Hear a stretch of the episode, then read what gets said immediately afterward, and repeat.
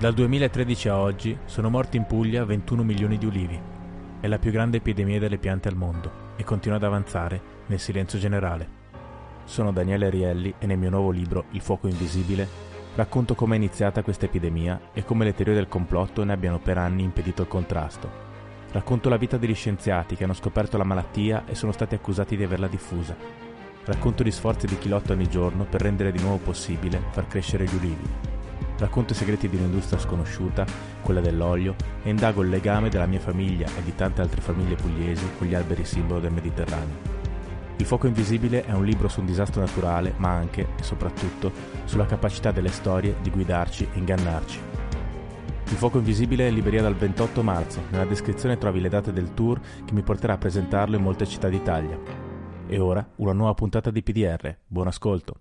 Ciao Claudio, benvenuto al podcast. Ah, buongiorno Daniele.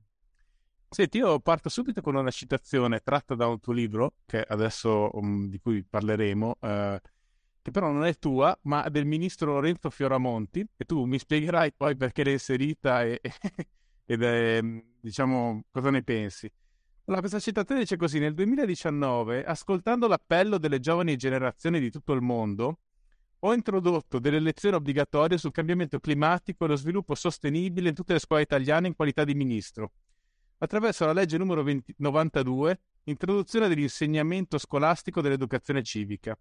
Questa decisione ha reso l'Italia un leader globale del settore dell'istruzione e la notizia della nostra iniziativa ha fatto giro del mondo, dal New York Times a Le Monde fino ai giornali più remoti delle isole del Pacifico.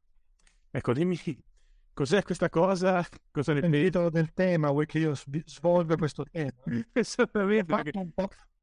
Nel libro l'ho fatto un pochino, però è, bu- è un bel pezzo, no? È incredibile. È incredibile. Cioè, al di là del contenuto che è mendace, perché l'educazione civica c'era già, non c'è nessuna, legge, non c'è nessuna lezione obbligatoria sul, sul, um, sull'ambiente, ognuno può fare un po' quello che vuole. Quindi al di là del contenuto che è impreciso, mendace, eh, scorretto.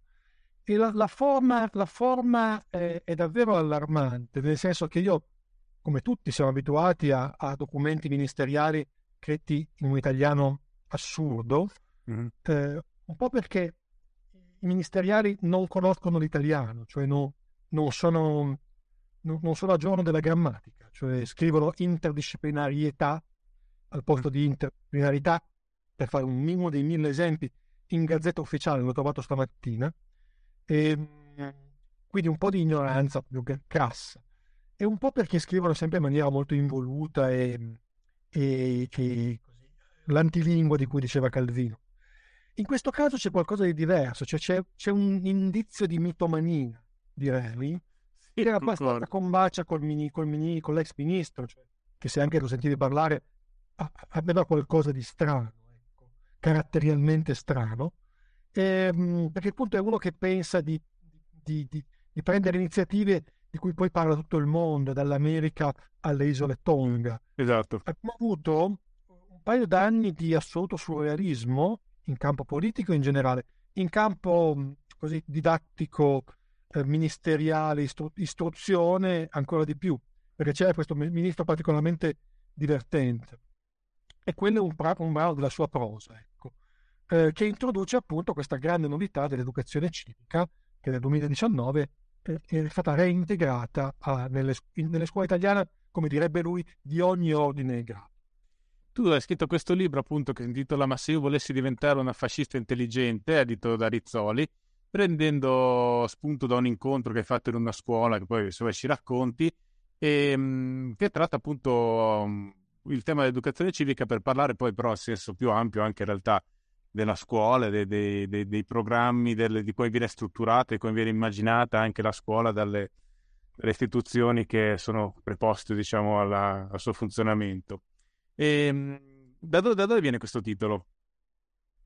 Il titolo una storia perché io avevo fatto questa esperienza in una scuola di cui magari poi diciamo qualcosa e avevo scritto un articolo per il Mulino che si intitolava la fascista intelligente e l'educazione civica.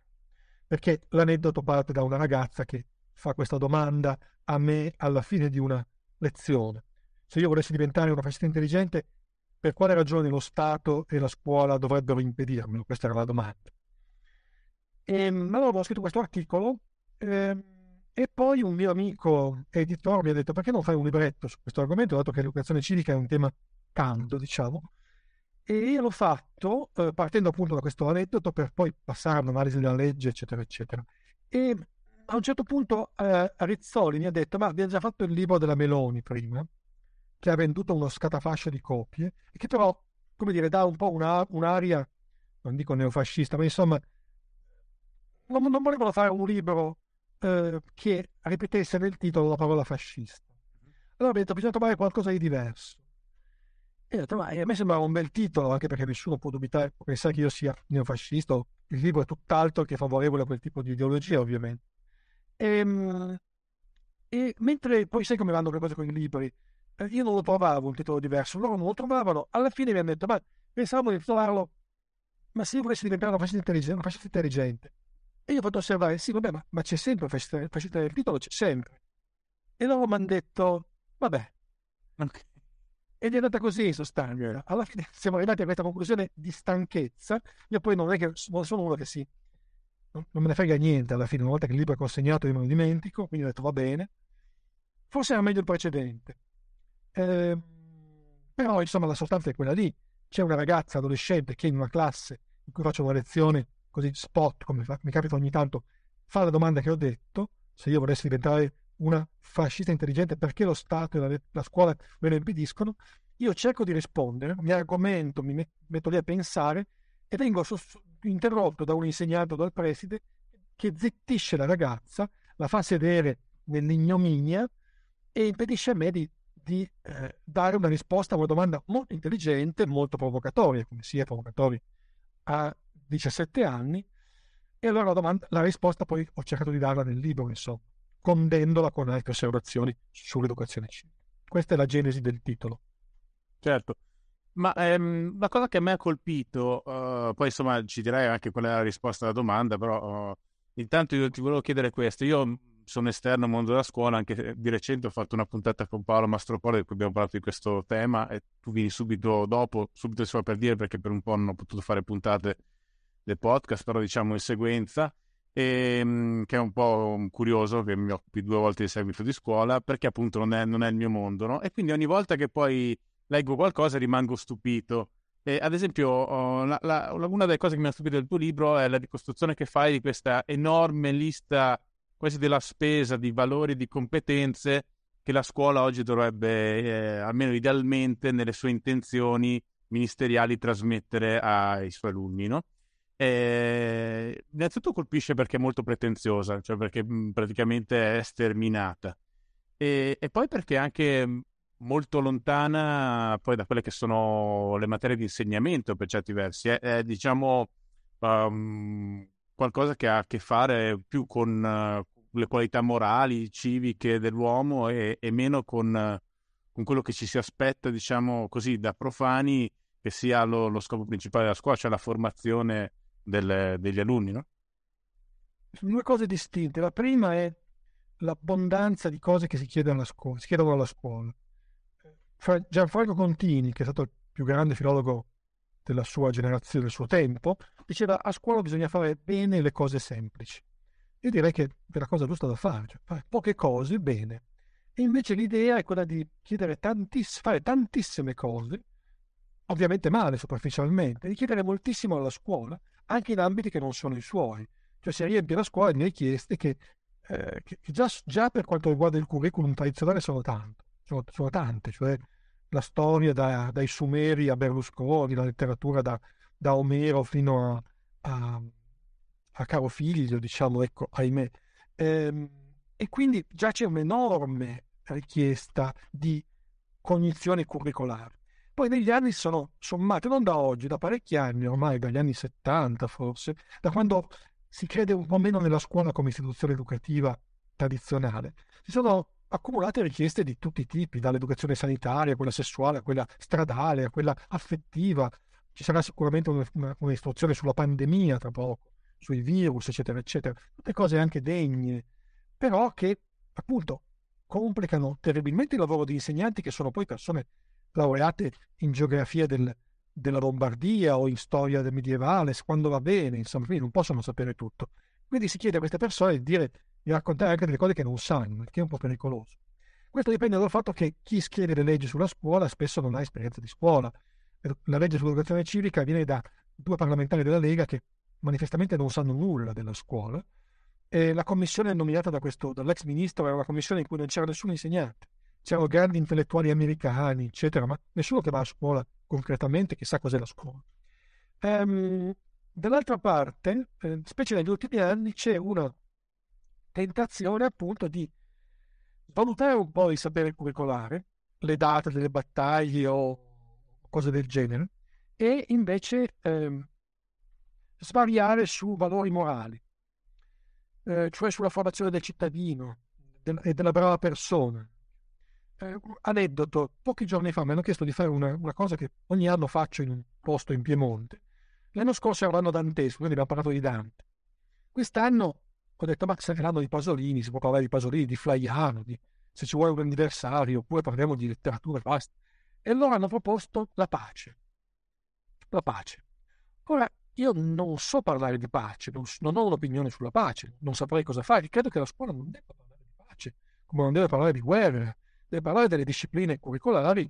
Dopodiché, certo, molti testi letterari parlano di pace e di guerra, quindi si possono leggere con profitto, ma impostare l'insegnamento sulla pace mi sembra molto rischioso e mi sembra un segno di quella tendenza ad andare verso un sapere estraneo alle, alle, alle, alle discipline scolastiche che da un lato si capisce, dall'altro un po' allarma, perché appunto eh, viene meno il ruolo fondamentale della scuola di trasmettere istruzione, concetti, nozioni, idee e eh, si affaccia questa idea della scuola come luogo eh, della difesa dei valori, oppure come dicono alcuni con un'espressione che io trovo ter- terribile, della, eh, dell'insegnamento del senso critico, che sono categorie vuote, perché non esiste il senso critico, esiste l'intelligenza, non è che si può insegnare intelligenza sen- o bontà senza mediazione.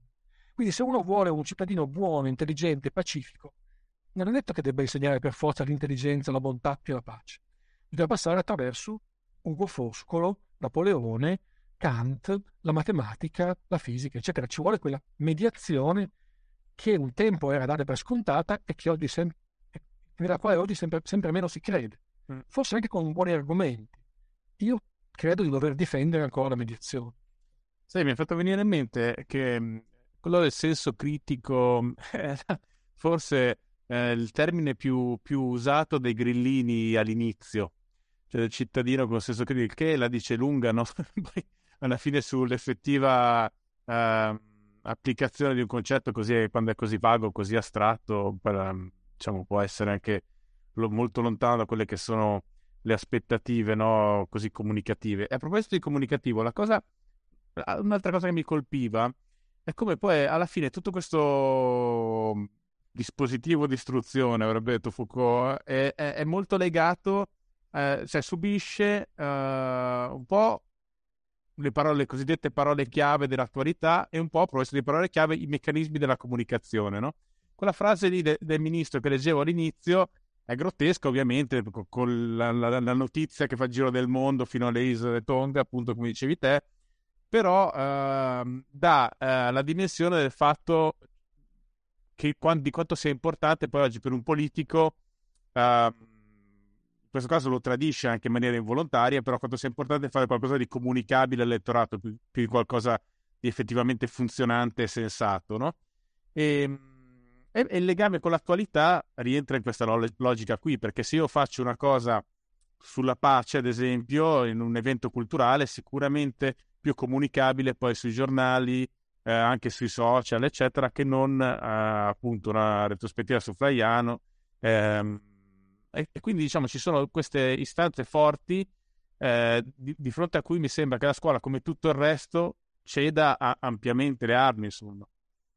Eh sì, hai ragione, non posso che confermare quello che dici, cioè una volta la scuola era un'agenzia educativa un po' isolata dal mondo, eh, cioè, o meglio, faceva quello che voleva, nel senso che era, era lei che dava un po' le indicazioni su quello che culturalmente era interessante e importante oppure no.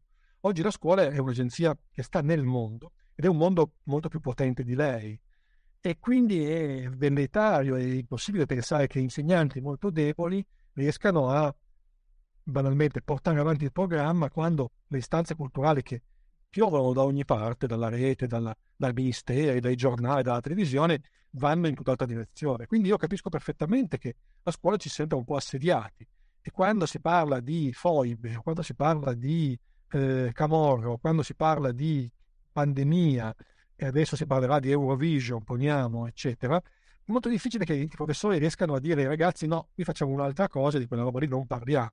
Anzi, molto spesso lo zelo così eh, emancipativo degli insegnanti si orienta non tanto su Ugo Foscolo, su Napoleone, ma su quelle che sono le, le questioni del giorno.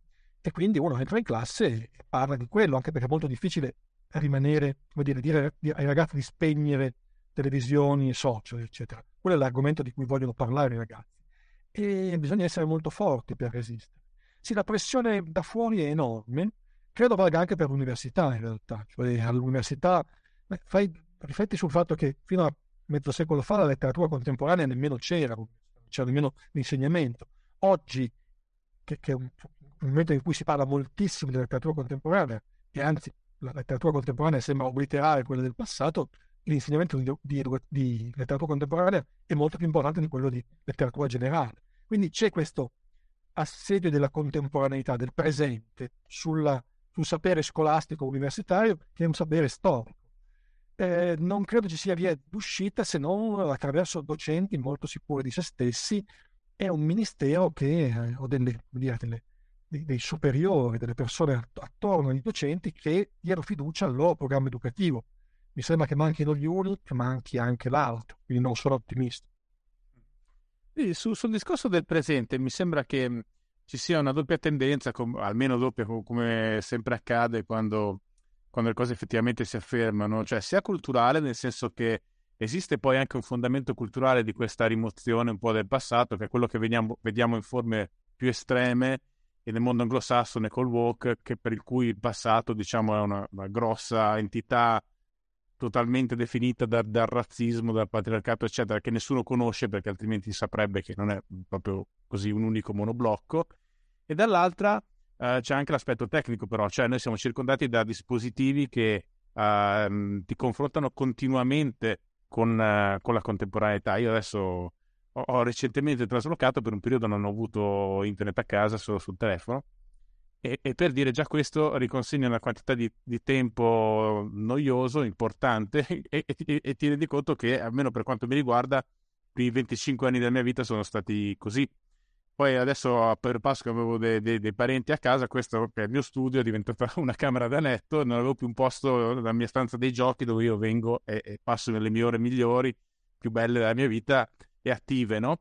E quindi anche lì ho recuperato, eh, diciamo, ho messo in un angolo della casa, del salotto, della camera a letto, eh, improduttivo. Ho proprio pensato, ma io una volta passavo un sacco di tempo così, improduttivo, noi, annoiato. Adesso la noia è stata abolita e, e questo anche aumenta la possibilità, uh, cioè la dittatura un po' dell'attualità, no? Cioè è impossibile ri- ritrarsi dalla... è molto più... non è impossibile, è molto più difficile ritrarsi da, da tutte quelle cose che che, che, la, che l'attualità ci comunica e, e, sulla quale richiede anche un po' risposte, no? Oppure ci, ci dà l'impressione di richiedere risposte.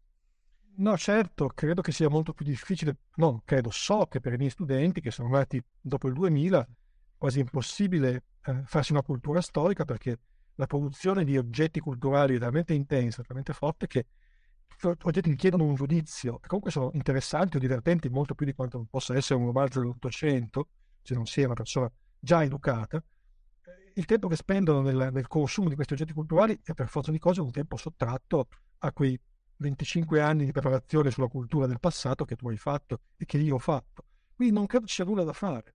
Eh, in genere è, è, un mondo che forma delle intelligenze molto più pensili, molto più, più vive, più svegli, si dice forse, di quanto non fossimo noi alla loro età, ma anche delle culture molto più lacunose, perché banalmente ogni giorno esce una cosa nuova, molto interessante, ed è molto difficile eh, convincere un ragazzo a, a, passare del tempo a, a riflettere sulla storia del, del, del, suo paese o la storia della letteratura quando c'è così tanta roba interessante che esce.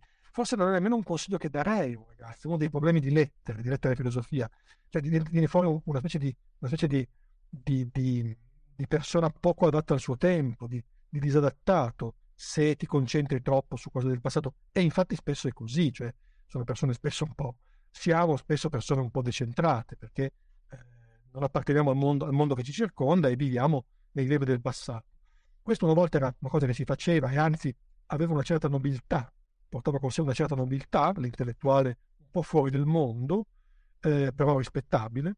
Oggi direi che è impossibile e lo si vede persino nelle reazioni, nel, comportamento di molti intellettuali che dovrebbero vivere nel passato e che invece smaniano eh, il desiderio di partecipare alla contemporaneità. Guarda solo quello che i laureati in lettere hanno fatto nel dibattito pubblico degli ultimi due anni sulla pandemia e sulla guerra, invece quelli di filosofia, eh, vedi proprio questo, questa, questa, vanità, questa voglia di, di, finire una vita che è trascorsa in mezzo a libri polverosi all'interno di un dibattito molto più vitale e, e, e flattering e lusinghiero per il loro io.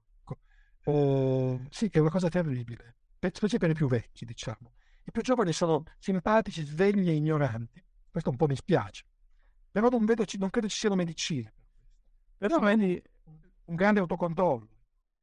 Sì, quello che... Mm, sì, poi l'autocontrollo volendo introduce tutta una prospettiva morale, eccetera, anche estetica per altri aspetti. Vabbè, questo discorso forse un po' noioso, però tornando a quello che dicevamo prima, e, o anche importantissimo in realtà, però volevo finire prima il discorso eh, su quello che stavamo dicendo, cioè il qui, ehm, tu parli di qui e ora, cioè che la scuola si dovrebbe anche posizionare appunto al di fuori di questo qui e ora per certi aspetti, e poi in un altro punto ehm, parli del fatto che la letteratura eh, non dovrebbe essere uno specchio ma una porta, no? citi eh, questa cosa. E l'ho trovata insomma molto adeguata, molto intelligente e, e anche molto mm, efficace rispetto alla realtà, perché effettivamente um, io ad esempio avevo un blog no? e, e, notavo le, le, quelle dinamiche della viralità, cioè la viralità non quella del Covid ma quella precedente, quella su internet, erano tutte, tutte inevitabilmente eh, basate o sul conflitto, cioè quindi la rissa di strada, la gente si ferma a guardare la rissa, o l'incidente, se vuoi, oppure lo specchio, cioè nel senso eh, la persona si riconosce in quella cosa lì, magari sottorappresentata, oppure anche no, però diciamo eh, c'è questo meccanismo di, di... Ah, questo credo che sia stato un po' in tutte le epoche, ovviamente ti interessano le cose che ti, ti somigliano, però questa radicalità, cioè nel senso che al di fuori di ciò che è il mio specchio, non, non c'è nulla quasi che mi interessi, secondo me in quest'epoca è più spiccato. Io questo lo percepisco abbastanza chiaramente ed è uno dei motivi anche per cui dici, si parla molto di letteratura contemporanea, ma la letteratura contemporanea è molto orientata allo specchio, molto poco alla porta. Non so se tu hai questa percezione. Sì, ho anch'io questa percezione. Dunque, la, la citazione che non è mia, quindi non, non voglio rubarla il pubblico. Fran Limbovitz, che è questa intellettuale, questa scrittrice, saggista, per la quale io non è che vada a della quale non vado neanche io. Anzi, quello che ho letto non mi è piaciuto, quello che ho visto non mi è piaciuto, la cosa di Scorsese non mi è piaciuta, ho smesso subito di guardare. Sì, e né mi piacciono queste figure di intellettuali un po' eslegge, che, che bat, liberi battitori, però insomma, vabbè. Lei dice una cosa molto intelligente a un certo punto in un'intervista su Jane Austen, dice i libri non dovrebbero essere uno specchio ma una porta, cioè uno non dovrebbe rispecchiarsi dei libri che legge, ma imparare nuovi mondi. Ora in realtà la letteratura è entrambe le cose, uno si esatto. rispecchia, legge Kafka e dice ah, parla di me, oppure apre una porta e vede un mondo nuovo, insomma, e legge, che posso dirti, non so, legge il reportage sulle isole Trobriand e capisce che esistono mondi diversi dal suo. Um, sì, sai, specie a livello di non so, credo che sia anche una lente un po' deformata, cioè chi partecipa ai social eh, in genere non è, come dire, il frutto più intelligente del, del, del cestino, cioè durante la giornata io non conosco molte persone, forse non conosco nessuno, no, non, conosco molte persone intelligenti che mettano le loro opinioni sui social o, su, o commentino i video o stiano lì a discutere sui blog. In genere è un, è un indizio di stupidità, o di molto tempo libero. Eh, in genere se uno ha un lavoro serio, deve lavorare, deve fare una cosa seria, non sta lì a chiacchierare sui social, c'è qualcuno che lo fa, insomma, magari nell'amministrazione della sua pagina Facebook, lì è ancora vanità, è, è un po' di posizionamento, se vuoi, ma insomma le persone serie non stanno to- tutto il tempo su, su, su, Facebook o Twitter. C'è qualche eccezione, c'è, c'è è, il, è, è il ricatto del militante improduttivo, diciamo. Militante o, de, o, o, del rosicone a seconda, però diciamo sì, sì, sì senz'altro, senz'altro improduttivo. Parlavi di 5 Stelle, poi quel successo viene anche molto da lì, insomma, persone con molto tempo libero, eh, per buone ragioni hanno molto tempo libero perché nessuno gli compra il tempo, e altri invece che come te, come, come molti altri, lavorano anche con i social, devono, devono starci per lavoro, i giornalisti. Ma io li uso molto, molto meno no, di volta e, e, e, mi sa qua la, diciamo, la qualità della vita si è impennata esponenzialmente. Certo, però ci sono i giornalisti che devono starci sopra, insomma, gli opinionisti. Però in generale non è, insomma, non è, non è, non è, è una lente un po' deformata. Chi partecipa a quel tipo di discussione non credo passi il resto del tempo a leggere Proust o a glossare Aristotele tranne appunto i matti, ci sono anche i matti, vogliono, vogliono, partecipare alla conversazione quotidiana, al, al, al, al mood, ogni giorno un argomento diverso, vogliono essere parte della discussione. La discussione è oggi appunto sulla pandemia, poi sul Donbass, eccetera, eccetera, sempre con pochissima competenza. Quindi è evidente che, specie in rete, il dibattito sia orientato sulla contemporaneità e sul rispecchiamento.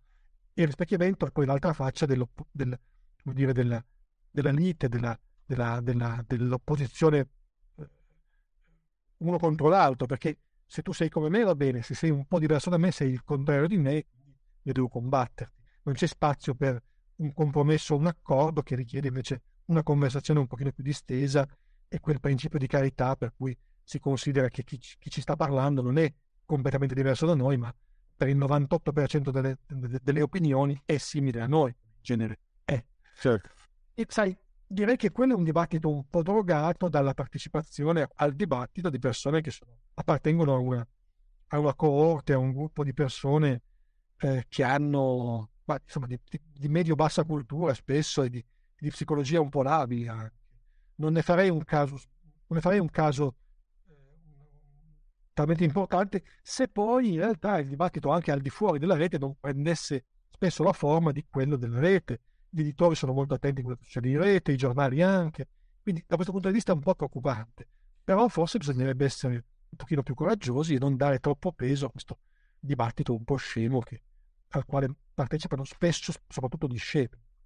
Ah, guarda, sicuramente una cosa che sarebbe molto facile da fare, infatti non sarà assolutamente fatta, sarebbe eh, eh, che i giornali smettessero di, di, riproporre, diciamo, come le cosiddette polemiche online, no? magari piccolo flame eh, da non so quanti centinaia o migliaia di like che viene riproposto in home page al Corriere della Repubblica come se fosse una notizia e lo rialimenta, diciamo, in genere sempre anche abbastanza in ritardo. Però è una cosa abbastanza grottesca, no? perché poi dà una, appunto, eh, crea un gioco di specchi per cui queste minoranze rumorose poi sembrano molto di più di quelle che, che sono in realtà e creano in un certo senso opinione, no? Però cioè anche rispetto alla scuola, ma in generale, il punto è che il numero, cioè comunque sta diventando un po' la misura di tutte le cose. È sempre stata una delle chiavi della storia, però adesso è talmente facile da misurare, è talmente immediato, ehm, che in sempre più ambiti, tra cui anche quello culturale, il numero sembra l'unica cosa che conta, in un certo senso, no? E, e allora è difficile, l'istruzione per, per, certi versi è una forma di gerarchia, no? la gerarchia del sapere, poi c'è una gerarchia nel senso che c'è qualcuno che l'amministra, qualcuno che la riceve, e però questo genere di gerarchia non, è, non, è, non si basa sul numero, non si basa sulla approvazione a furor di popolo di ogni cosa, no? mentre invece tutta l'infrastruttura dei social, di internet è continuamente diciamo, resa vera dal, dal ripetersi del, del miracolo del numero, no? Cioè, il fatto che, ad esempio, una persona tranquilla, insomma, contro cui io non ho niente, come Fedez, diventi una narrazione nazionale, no? Nel momento in cui si ammala, ma anche quando non è ammalato. E questa cosa su cosa si basa? Non ha nessun motivo di esistere se non il numero. Cioè, si autogiustifica, no? E quindi in un mondo così, crea- eh, dare ancora valore a un sistema di creazione di valore parallelo, che invece ha una sua gerarchia, una sua severità, una sua non immediatezza, diciamo, è molto difficile. E questo mi sembra la, eh, un pericolo esistenziale oggi per, per tutto il meccanismo. No, no, ma infatti io non sono ottimista, però sono anche sicuro che la causa sia buona, cioè che sia una buona battaglia. Nel senso che se manca quella, eh, viene meno qualsiasi, posso anche essere un po' retorico, qualsiasi certo. idea di sapere disinteressato. Cioè è evidente che il numero, cioè i like, cioè i follower su Instagram, sono poi molto monetizzabili. È evidente che un giudizio positivo di, su un libro di Cristiano Ronaldo vale infinitamente di più del mio o di quello di Walter Sidi, poniamo, o del tuo, eh, però è anche evidente che un criterio oggettivo che non è difficile da dimostrare eh, può, può, può, può spiegare che il giudizio di Cristiano Ronaldo su un libro non è eh, importante quanto quello tuo o di Walter City. Ehm, e quindi ci vuole un'agenzia che rimanga al, al, di sopra delle parti, che rimanga disinteressata, per quanto si può, anche la scuola e l'università non sono disinteressate, no, certo. so benissimo, ma diciamo che obbediscono a un altro ordine di valori. Eh, e quindi bisogna combattere, bisogna, bisogna tenere duro. Eh, per questo sono, a me non irritano tanto i social network o la televisione, anche un po', devo dire. Mi irrita più chi all'interno delle istituzioni come, istituzioni come la scuola e l'università cede. Non bisogna cedere perché è molto importante quel tipo di lavoro che facciamo, perché se non lo facciamo noi non lo fa nessun altro. Eh, io spesso scrivo cose che diciamo, provocatorie, che è una parola orribile, ma insomma in cui do conto del fatto che siamo... Scusami, mondo... peggio di provocatorio c'è solo controverso. Se non si vuole screditare una persona... Oh no, ma te ne posso tirare fuori molte. Però diventa cioè, controverso. Provocatorio controverso, stessa famiglia, certamente. Eh, vuol dire... No, ma non vuoi mica dire esattamente quello che stai dicendo. No, no, io voglio dire esattamente certo. E cioè che il sapere scolastico universitario è in forte crisi, in forte declino, è molto assediato. Questo non vuol dire che bisogna abbandonare la sua destino, bisogna aggiornarlo un pochino, ma non bisogna cedere. Quindi la scuola e l'università sono molto importanti. Eh, quindi mi, mi, mi, spiace molto, non tanto quando Fedez raggiunge 20 milioni di follower, è il suo mestiere. Mi spiace no, ma infatti, ma io sono d'accordo. I miei colleghi cedono, e cioè si mettono a ragionare all'interno di quell'altro sistema di valori, che, che, che, che cammina con un altro passo e che è anche molto più superficiale e del quale forse non rimarrà niente un giorno, mentre magari di Kant e di, di, di Dante qualcosa che magari allora noi dobbiamo fare la guardia a quel barile, non andare a cercare barili al di fuori. Questo, questo voglio dire. Quindi io sono pessimista questo, dal punto di vista del dibattito pubblico, perché è ovvio che sempre più si trasferirà in quell'ambiente che poco ha a che fare con scuola, università o, come dire, i vecchi modi urbani del dibattito delle idee. Perché i ragazzi che si formano oggi non hanno idea di cosa fosse quell'altro dibattito però sono convinto che occorre invece lavorare e lottare per i buoni valori di una volta, se vogliamo essere spiritosi, che si incarnano nella scuola e all'università. Insomma, mi sembra che sia molto importante che per un certo numero di anni i ragazzi che poi vivranno in quell'altro mondo partecipino di un mondo un po' passato, un po' polveroso, nel quale c'è una persona adulta che disinteressa- disinteressatamente, tra virgolette, eh, gli parla di cose molto lontane dalla sua esperienza culturale corretta. Ecco, eh, tu sollevi anche un tema a questo riguardo, che è quello del, del rapporto fra passato e presente, no? C'è questa tendenza che per fortuna non c'era quando andavo a scuola io, eh, ma che, che, io prendo dal tuo libro, ehm, di diciamo rendere rilevanti dei fatti del passato e inquadrandoli come diciamo un, um, un momento, un passaggio necessario per le sorti progressive dell'umanità che poi hanno portato a qualcosa oggi, o comunque legare oh, un evento particolare molto anche là nel passato con qualcosa invece di, stre- di stretta attualità, no? Questo tentativo di attualizzare il passato. E, e, e, però leggendo io mi chiedevo anche, è evidente che questo genere di escamotage ha, ha, ha le gambe corte. Dall'altra è anche evidente che gli esseri umani sono alla, diciamo, grosso modo sempre gli stessi, no? Ca- cambiano, diciamo, le culture, però la, alcune basi culturali, e senz'altro quelle biologiche, rimangono le stesse. Quindi sicuramente c'è una continuità che poi si, si, percepisce quando si legge, si leggono i classici, quando si legge anche diciamo, documenti storici, eccetera. Molte cose sono, sono estremamente simili. Cosa non ti piace quindi di queste operazioni? Io credo di capirlo, ma, ma te, te, lo chiedo a te, di queste operazioni invece di, di, di recupero, di attualizzazione della storia. Ma sai, l'attualizzazione è necessaria nel senso che che è ovvio che il, il, il, ragionamento non fatto esplicitamente è che se studiamo gli antichi romani o gli antichi greci o Dante Alighieri vuol dire che quella roba ci riguarda in certo senso. Ora c'è un, c'è un, c'è un, c'è un modo superficiale nel quale ci riguardano che, che, è quello che se noi in Italia usciamo per strada e vediamo dei monumenti romani, delle, delle iscrizioni e se, se vediamo, eh, se leggiamo i nostri, i nostri, libri contemporanei sono spesso pieni di citazioni o di allusioni a, alla letteratura del passato, quindi anche nel consumo culturale quotidiano un italiano, non so se un cinese, ma insomma un italiano, sicuramente è interessato a quei vecchi oggetti.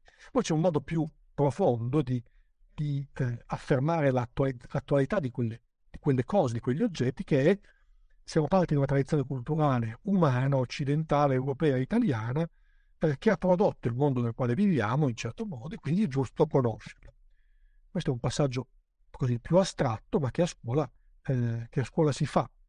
E va benissimo questo da un po' di tempo a questa parte, ehm, sempre in concomitanza con quella invasione della scuola da parte di agenzie esterne alla scuola e questo assedio che il presente esercita sulla scuola, si tende sempre di più a, eh, a moltiplicare questi, questi, legami tra passato e presente, ehm, rendendoli puntuali, cioè dicendo che Petrarca eh, dialoga con Eugenio Montale o che se studiamo la storia dei ciompi, beh, possiamo saltare al sindacato del Novecento, eccetera, eccetera. Ora, cose del genere si possono fare naturalmente, bisogna essere molto bravi per farle, e spesso gli insegnanti, ripeto, che sono bravi, spesso non sono onniscienti, non possono parlare con uguale competenza dei Ciompi e della CGL o di Dante Alighieri o Petrarca e di Eugenio Montale. Quindi si va un po' in, incontro a, al, al, dilettantismo, al partito preso. Bisogna fare questo collegamento, lo facciamo, rimane molto in superficie, riempie ai ragazzi l'idea, l'idea che tutte le cose umane in certo senso si tengano e non dice più, molto, più, molto più di queste. Quindi un insegnamento che rimane in superficie, che forse non serve nemmeno, non serve a nulla. L'altra questione è che alcuni fondamentali pro- problemi umani si sono posti nel passato e si pongono oggi, naturalmente. E quindi la pena di morte, quindi eh, il rapporto fra i sessi, quindi l'educazione dei figli, eccetera, eccetera anche lì i collegamenti sono, sono immediati e evidenti, cioè, sono problemi che sono sempre stati al centro dell'attenzione degli esseri umani perché sono intimamente umani, non so se biologicamente, culturalmente umani, alcuni, alcuni in un modo, altri in un altro, ma insomma eh, c'è una continuità che si può dimostrare. Di nuovo, anche qui è difficile farlo perché ci vuole, una preparazione non superficiale e, e, e, la retorica è sempre in agguato perché è evidente che eh, sono problemi complicati e che parlare di violenza sulle donne nel Medioevo e parlare di violenza sulle donne oggi presuppone un discorso molto diverso e competenze molto diverse, laddove invece spesso si fa una confusione terribile e si fanno manuali con la pagina sul femminicidio quando si parla di Dante Alighieri, Quinto dell'Inferno. Allora, quella confusione, ne parlo perché c'era nel mio manuale, alcuni collaboratori hanno proposto di inserire queste schede sul femminicidio proprio all'interno del quinto dell'inferno. Io ho detto no, facciamo semmai una scheda alla fine in cui si spiega un po' la storia dei rapporti tra i sessi, se vogliamo, però facciamo una cosa più sfumata, non proprio saltare da Francesca da Rimini all'omicidio eh, dell'altro giorno eh, di, di, un, di, un, di, un, marito manesco.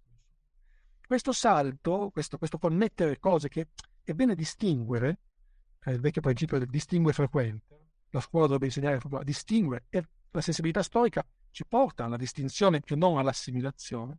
Ecco, questa tendenza a mettere insieme fenomeni che appartengono a epoche diverse, che quindi anche ordinano problemi differenti, mi sembra molto negativa perché crea, crea, crea confusione nella testa dei ragazzi, e c'è già prima di quella dei, dei docenti, lascia in superficie l'apprendimento e, come, dire, come, come dicevo prima, istrada l'insegnamento e l'apprendimento verso una deriva moralistica, per cui alla fine sembra che leggere il quinto dell'inferno serva a non essere violenti contro le donne, che ovviamente è una stupidaggine. Ehm, quindi usare il passato per motivare delle tendenze, dire, delle, degli insegnamenti morali che diamo nel presente mi sembra sbagliatissimo, mi sembra quasi immorale. E quindi sono contrario e sono allarmato quando questo succede. E succede. Anche perché è facile, è abbastanza facile. È abbastanza facile farlo. Leggendoti ho avuto questa mm, sensazione, ma soprattutto anche leggendo gli inserti che tu metti eh, di linguaggio ministeriale, che sono anche, anche, peggio di quello che ho letto all'inizio, per quello fa, fa un po' ridere perché c'è una componente ridicola, il ministro che si autoincesta, eccetera, ma ce ne sono alcuni che colpiscono poi, se vuoi, filosoficamente di più, che sono quelli proprio dove sono 5-6 righe e poi alla fine non è stato detto nulla. Nulla. Cioè, proprio niente. Però con uno sforzo di semicultura, no? E... Che poi è un atto di disonestà profonda, ma questo vabbè, si sa. E... Ehm, però colpisce perché tu dici, ma un'istituzione che poi arriva a produrre questo genere di, di testi, cosa, cosa, non sta funzionando, no? E una cosa sono, di cui ho avuto la sensazione io, è che non si capisce bene quali siano i principi minimi alla base di tutto questo sforzo di istruzione, no? Mentre alla fine, a, a, valle, diciamo, di tutta questa cosa, ci sono appunto inserire la scheda sul femminicidio su Dante, diciamo delle spolveratine di ideologia contemporanea messe in maniera un po' estemporanea e, e, e comunicativa, no? Cioè comunque chi può dire di no a una scheda sul femminicidio, no? Cioè siamo tutti brave persone, il punto è che non c'entra, non è che, non, che, che sia a favore, essere a favore del femminicidio, ovviamente, no? Ehm, però è come se questa mancanza, diciamo, di scopi iniziali, o comunque questa indefinizione degli scopi, che probabilmente nel, nel loro tradizionalismo era più chiaro una volta, con i suoi pregi e i suoi difetti, ovviamente, è come se questa mancanza, appunto, al cuore dell'impostazione, poi in fondo, invece, su, ai rivoli finali, facesse proliferare tutta una serie di dimostrazioni ideologiche barra parareligiose, no? Che vengono accettate perché vanno accettate anche un po' per conformismo. Però è quindi è come se alla fine, se non la metti all'inizio la morale, ti torna in fondo e forse in fondo è pure peggio. Non so se mi sono spiegato. Sai che c'è, c'è un'enorme sfiducia ormai nella scuola, cioè nelle istituzioni educative tradizionali. Una volta non era così perché c'era fiducia, e forse era una fiducia ben riposta, cioè se tu laureavi in eh, legge o in filosofia, puoi andare a lavorare alla RAI o in un tribunale. Oggi non è più così. Quindi spesso i genitori hanno poca fiducia nella scuola e forse hanno anche ragione dal, dal loro punto di vista. Quindi uno dice, ma perché devo studiare la battaglia di Hastings? Io voglio qualcosa di immediatamente spendibile. E spendibile appunto è il predicozzo sul, sul femminicidio, sul, sulla, flu, sulla fluidità di genere, ci sarà adesso, sul virus, eccetera, eccetera. Cioè è davvero diciamo che dei vari attori che sono coinvolti nel processo dell'istruzione, nessuno è realmente interessato a quella tradizionale istruzione che ci ha un po' formati, non male credo, e, ehm, e che viene sempre più sostituita da lezioni appunto di moralità spicciola eh, orientata sul presente. I ragazzi sono ben contenti di fare non un tema su Ugo Fosforo, ma un tema su, eh, che posso dirti, cos'è, cos'è l'eroe oggi? Ecco, Foscolo l'eroe, ecco, l'eroe è un bel tema. Non c'è bisogno di leggere i sepolcri che sono incomprensibili, basta parlare dell'eroe, quindi l'eroe sarà il grande calciatore, il grande combattente, l'ucraino che combatte contro il russo, eccetera, eccetera.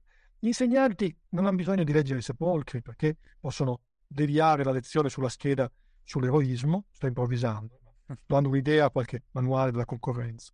Um, e i genitori sono contenti perché i ragazzi vengono a casa, non sanno nulla di, dei sepolcri, francamente dei quali, dei quali ce ne freghiamo, ma riescono a parlare con competenza superficiale di quello che succede nel mondo. Quindi, sai, è difficile, il ministero sta lontano e scrive delle impossibili circolari o leggi incomprensibili. Quello che dicevi sulla disonestà è molto vero. Io ho anche scritto una cosa su, inter, sul, su internazionale che si chiama La lingua disonesta, come parlano al Ministero dell'Istruzione. È davvero disonestà, per, per una parte è disonestà che deriva dall'ignoranza, cioè gente che non è capace a scrivere, banalmente, come molti miei colleghi, come molti miei studenti, laureati, insomma, non riescono a scrivere decentemente, quindi si incasinano e scrivono queste cinque righe di pura fuffa. In altri casi è proprio disonestà, nel senso che si vuole, non si può dire una cosa chiara perché non si ha la, il coraggio di farlo. Studia Petrarca da pagina 1 a pagina 50, ma forse anche pagina 60, 70. Allora diciamo approfondito studio di Petrarca. Eh? Così uno può fare un po' quello che vuole. Più facile la prima, è più difficile della prima, la seconda è più facile. Allora, lì c'è la disonestà di cui non vuole dire la verità, non vuole dire quello che pensa veramente, allora condisce le sue, le sue prescrizioni con un mucchio di cavigli e di, e di, eccezioni che aiutano poi a, a essere liberi. Poi magari c'è la questione di sintetizzare anche diverse posizioni politiche. Anche, certamente. In questa legge sull'educazione civica si vede molto chiaramente che c'è la destra che vuole la bandiera, la, la tradizione. Hanno anche chiesto di mettere nei programmi Romagna Mia come patrimonio nazionale. Pazzi. E poi c'è invece l'animo ambientalista dei 5 Stelle, della sinistra. Quindi c'è, c'è una specie di conflagrazione di richieste, certamente, che produce poi questi documenti spesso incomprensibili. Um, ho perso il filo, però stavo dicendo un'altra cosa. Scusami, ti ho interrotto. No, no, hai fatto benissimo. Vuol dire che non era così importante. Penso di aver detto quello che volevo dire, insomma, in, in realtà. Um, quindi la abortiamo, va bene così, insomma, quello che ho detto, ho detto. Penso avesse un senso. Va bene. E, ehm, adesso anch'io ho il filo in realtà. No, comunque... Um, tu hai scritto anche a proposito di scrivere bene e scrivere male, diciamo molto semplicemente, questo, che sì. è, un libro molto... Bestseller. Ho visto, cioè, ho visto dalla misura esterna dei bestseller, che è le recensioni su Amazon, ho visto che ce ne molte. Poi non le guardo, giuro, però, però... No, io neanche le guardo, però si vede il numero, cioè quello lo vedi. Sì. Io guardo le copie e i diritti d'autore. Eh, beh, ma certo, ma questa è la, è la, parte più sana, diciamo, di tutta la faccenda. E, ehm, no, dunque, eh, questo è un libro molto interessante. Eh, cioè, mi ricordo, c'era anche una parte su, su, come scrive la magistratura, mi sembra, in genere, no? Sì, sì, sì. Eh, l'ho letto un po' di tempo fa. Che, sì, che... c'è una sentenza, la sentenza um, relativa a Rina. Rina, malatissimo, chiede di uscire dal carcere e, um, e la sentenza che, cioè, adesso non ricordo i termini esatti, ma insomma, gli dicono che non può uscire dal carcere. E la, la sentenza che mi dice di non uscire dal carcere è, è, è così involuta e contiene parole così strane. Io non capivo niente, non capivo bene. I miei colleghi giuristi, e devo dire io ho amici giuristi a livelli molto alti, cioè non posso nominare, ma molto alti, non semplici giudici o avvocati, ma molto più in alto. Anche loro erano in imbarazzo, non riuscivano a leggere, a capire cosa diceva. Che vuol dire che quella sentenza forse l'ha capita solo chi l'ha scritta. C'è a un certo punto la parola eh, decozione, decozione, su cui faccio una nota, spero divertente, che non si capisce bene cosa voglia dire, insomma. Ehm, che pare sia un termine ottocentesco, eccetera. Ma se uno legge le sentenze o tutti i prodotti che vengono fuori dal Ministero della Giustizia o dai tribunali, spesso incontra questo tipo di, di orrori, perché sono spesso persone che hanno fatto il liceo classico, poi volevano fare lettere, però hanno detto, ma no, poi che cosa faccio con lettere? Faccio giurisprudenza. E poi però hanno sempre conservato quest'animus da scrittori mancati o da grecisti che prendevano 9, 9 e mezzo per le versioni. Quindi questo sapere vogliono spenderlo in qualche modo e lo spendono infliggendolo al, al povero cittadino italiano che dovrebbe capire le sentenze o le leggi e che invece non capisce. Io sono arrivato a questa, a questa età non verde eh, e, e, non capisco quello che scrive questa gente. Che interessante come problema, insomma, una sfera pubblica che parla a un pubblico che non riesce a capire. Che interessante. Sì, è, tra l'altro è la, è la, sfumatura, diciamo, un po' più colta dell'italiano da carabinieri, no? Che è un altro... Ah sì, è l'antilingua, certo, sì, sì. E l'antilingua, un gradino in su, l'antilingua, lo dico per il pubblico in ascolto, è un bellissimo articolo che Calvino scrive nel 65 e che parte con, la, con una dichiarazione di un, di un, testimone molto chiara in italiano e poi Calvino scrive la, la, il verbale del carabiniere che trasforma quella dichiarazione molto chiara e limpida in una cerqua di parole incomprensibili, però più raffinate. Quindi eh, il, la bottiglia del vino non è la bottiglia del vino, ma è un recipiente per liquidi. Certo. Ecco, i, i magistrati, quelli, quelli, che si occupano eh, di, di, di, sentenze, di, di legge, di, norme per la vita civile associata, scrivono in antilingua, però con, con il liceo classico alle spalle. Sì, sì. Questo mix, questo, questo mix, come direbbero, questa miscela, eh, diventa nitroglicerina perché mette insieme cattivo uso dell'italiano, semicultura, vanità. Ehm, infatti la cosa da fare è mancanza di accountability perché nessuno ah beh certo nessuno... no, proibire l'italiano e usare l'inglese almeno nei testi scritti mi dicevano amici di Bruxelles che le sentenze italiane non si capiscono quando devono tradurre in inglese si capiscono perché l'inglese lo conoscono meno bene l'italiano, quindi ah, certo. diventa come dire, fanno una, una, linea retta e non un arabesco, che forse è la soluzione giusta. Una volta stavo facendo una lunga intervista per una ricerca comandante dei Ross, persona peraltro molto seria, un professionista credo bravo da quello che ho visto, che ho sentito di lui. Insomma, dopo due ore che parlavamo, eh, mi dice c'è questo caso che dovresti conoscere, che insomma, già passato in giudicato, e mi legge il suo rapporto dal computer. Ti giuro, non ho, non ho capito di cosa stava bar- parlando, perché mi ha letto il rapporto. Magari è una storia bellissima, molto interessante, che si poteva traslare in un film, in un libro, ma n- non avrò mai modo di saperlo. Che non... Allora, io cito sempre l'episodio del, del... Mi, mi, invitano un giorno alla, a, una, a, una, recita di fine anno. Io ho figli, ma amici con figli che purtroppo mi invitano alle recite di fine anno e, e mi manda il preside un invito in cui dice ci saranno, ci saranno, ci saranno anche delle immagini fotografiche, una mostra di immagini fotografiche. Io rispondo fotografie vuol dire. Fotografie però lo dice mio figlio di 10 anni. Cioè lui pensava che i bambini dicessero fotografie e lui che era laureato doveva dire immagini fotografiche. Certo. È un paese così. No, perché poi se lo scrive c'è sempre no, questo detto eh, contato, ma, ma evidentemente è, cioè, è, vero, che è, tutti sanno come farlo finché non ci provano, no? Questo vale per la narrazione, però anche un po' per, anche per lo stile, diciamo, per, proprio per l'atto di scrivere anche cose non narrative, non storie, ma documenti, saggi, eh, articoli, eccetera. È molto più difficile, eh, non è difficile magari in assoluto, ci sono cose più difficili, probabilmente la fisica nucleare è molto più difficile, immagino, però non è così immediato come, eh, come la maggior parte delle persone pensa, con risultati poi disastrosi, no? C'è una ragione storica che spiego nel libro, naturalmente. Cioè, l'italiano è una lingua artificiale, letteraria per, per molti secoli, fondata su un lessico appunto che, che, passa attraverso i poeti piuttosto che attraverso, ehm, attraverso eh, i documenti pratici eh, e che ha, ha, avuto fino a qualche generazione fa una fortissima concorrenza da parte dei dialetti. Quindi quando si prende la penna in mano, come si dice, si cerca di allontanarsi il più possibile dalla sfera pratica della comunicazione e di scrivere come, come D'Annunzio. Sì, e quindi poi il regno morbo, del... è un morbo ma che ha una sua ragione storica. Certo, il regno del prosaico, diciamo dell'immediato, della realtà è sempre stato quello del, del dialetto, no? In Italia. Anche presso magari le classi più alte, poi dipende dalle, dalle, regioni. In alcune regioni questa cosa è, è ancora un po' così, in, in altre assolutamente sì, sì. no. Poche certo. sono rimaste. Il Veneto, ad esempio, capita, mi ricordo qualche anno fa chiamai all'università a Padova e mi risposero in dialetto. Sono abbastanza divertito. Questo un po' mi sorprende perché Padova dovrebbe stare attento, però forse. No, vabbè, però in realtà non mi sembra un dramma. Però ecco, sicuramente sta... è una cosa che sta scomparendo. Poi tu avevi scritto un altro pezzo interessante in quel libro che era quello...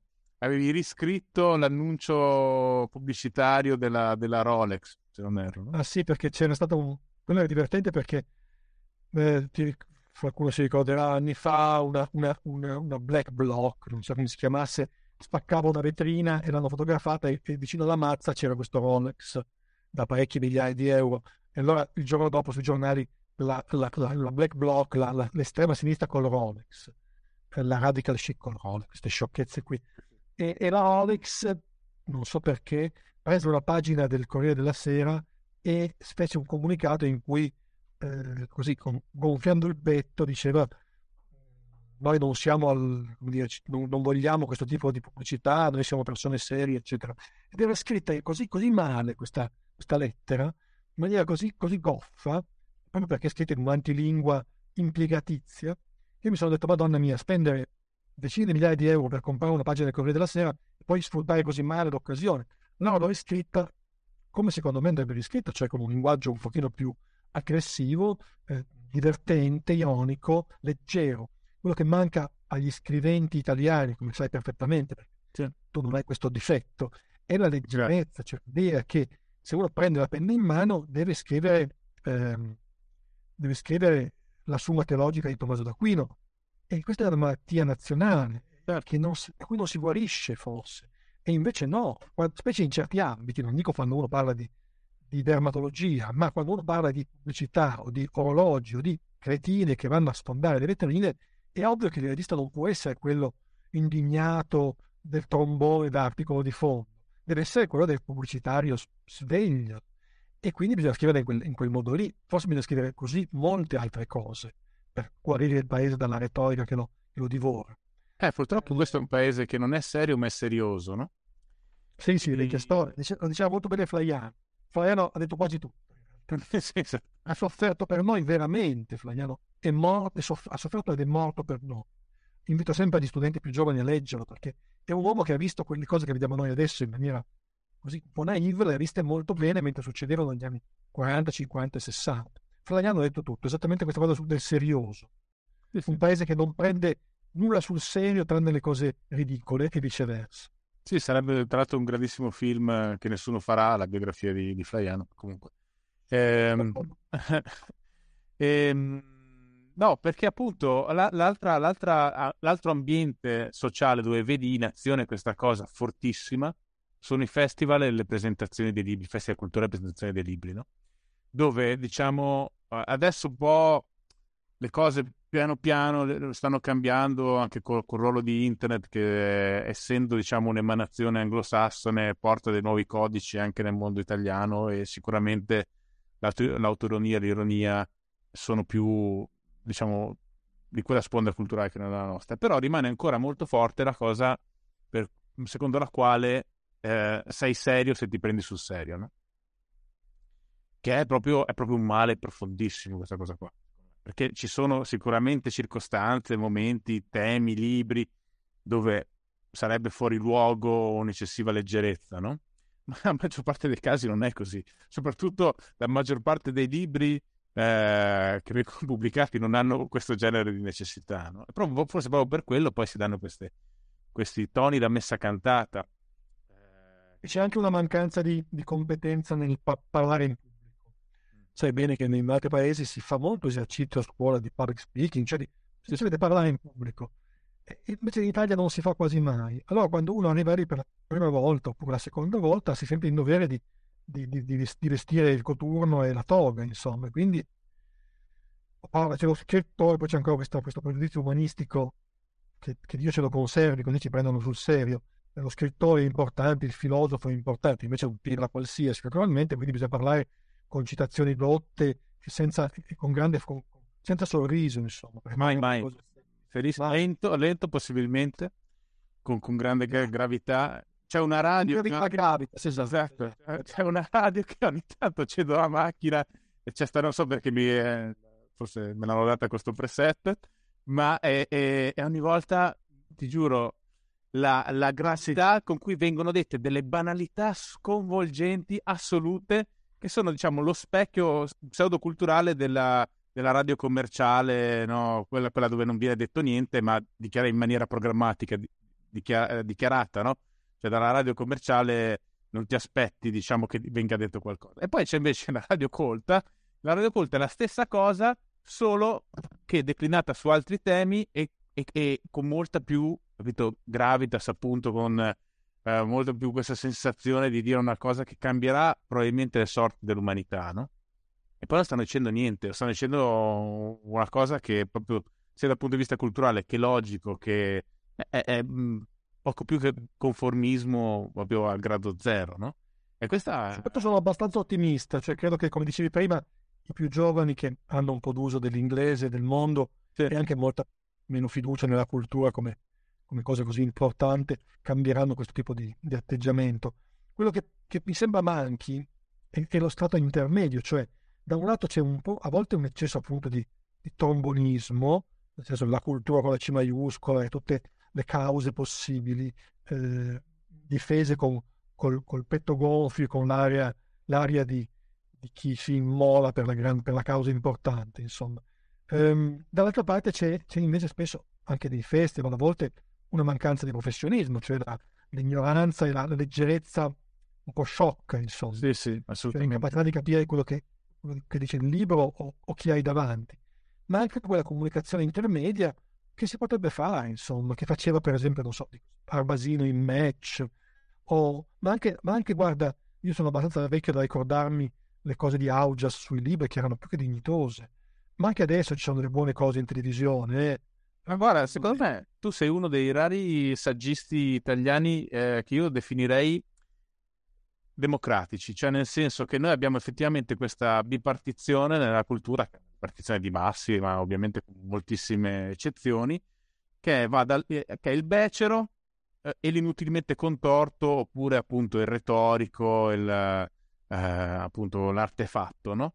Nel mezzo ci sarebbe quel grado di complessità affrontabile da, da chiunque abbia o un'istruzione o anche della buona volontà, un po' di pazienza, che sarebbe la, la cultura democratica, quella su cui, nonostante molti altri difetti, gli anglosassoni sono fortissimi. Infatti i loro saggi poi vengono tradotti in tutto il mondo, anche per una questione, diciamo, di centralità in questo evo storico, ma non solo, perché sono effettivamente dei prodotti molto più fruibili che non quelli degli classici degli accademici italiani. Io non so se tu hai dei problemi nel mondo accademico per il taglio no, anche divulgativo, anche se insomma divulgativo magari non è il termine giusto, però diciamo appunto io lo chiamerei democratico dei tuoi testi.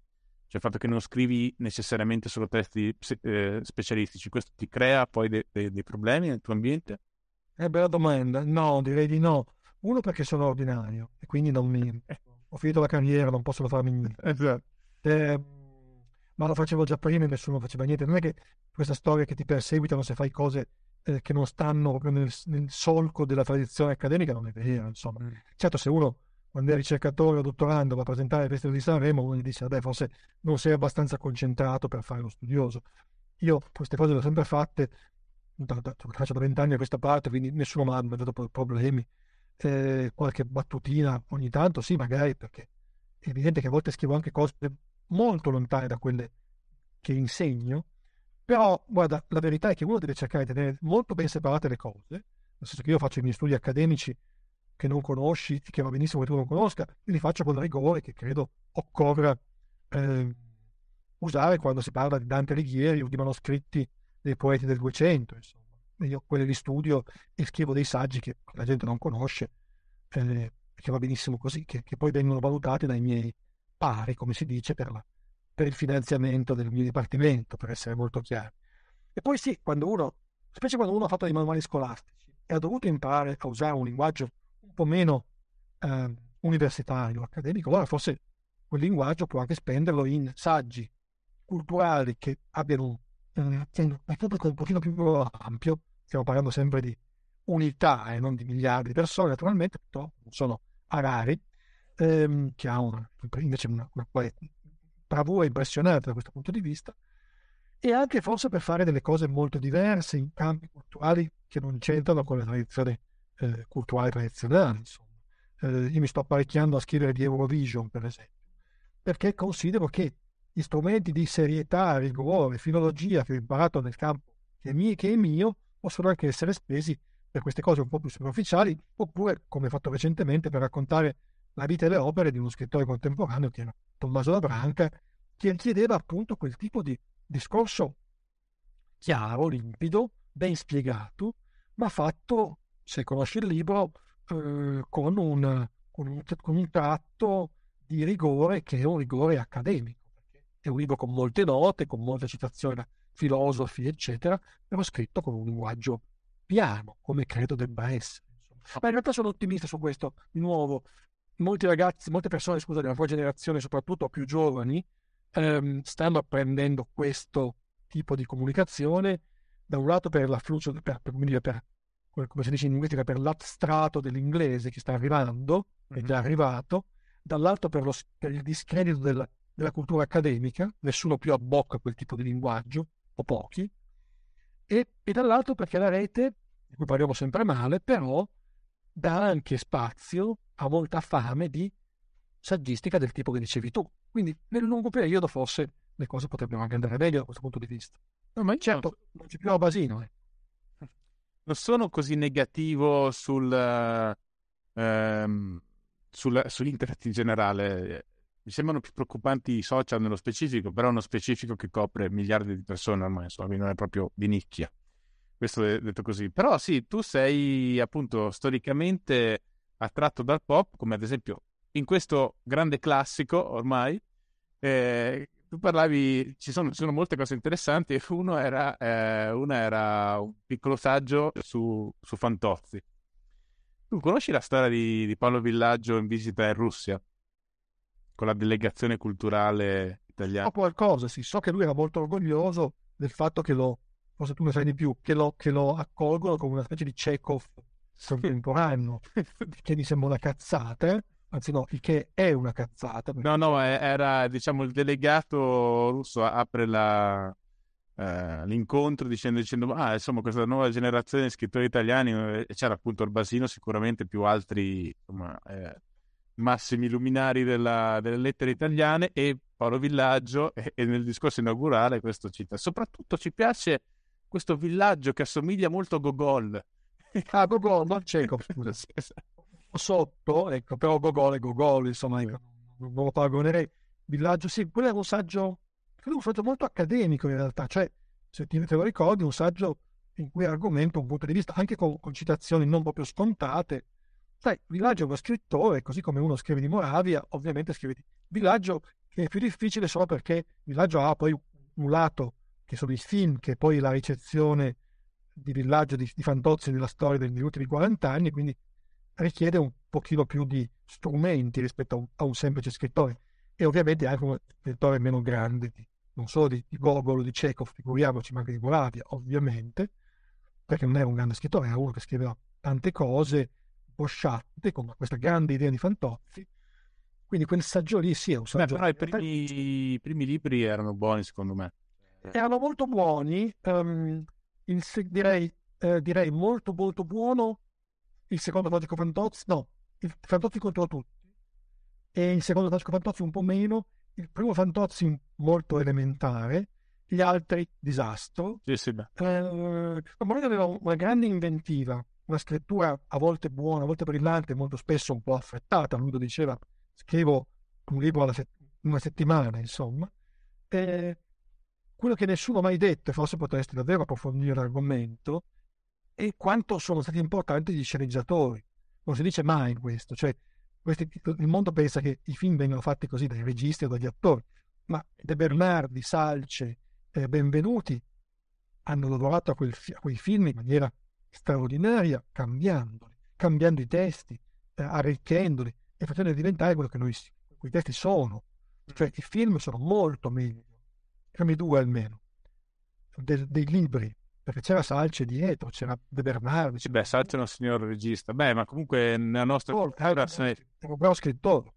Ed, eh, insomma, sai che lo sceneggiatore è meno de, del figlio di Omino, cioè proprio cioè, come se non esistesse, c'è il culto del regista nella nostra cultura cinematografica. No? Sì, che però fa un po' ridere perché poi abbiamo grandissimi sceneggiatori, anche donne, siamo sempre in cerca di donne per portare nel discorso culturale. Dio mio, quando è che facciamo delle cose su, sulla, sulla Cecchi d'Amico, insomma, o su altre ottime sceneggiatrici.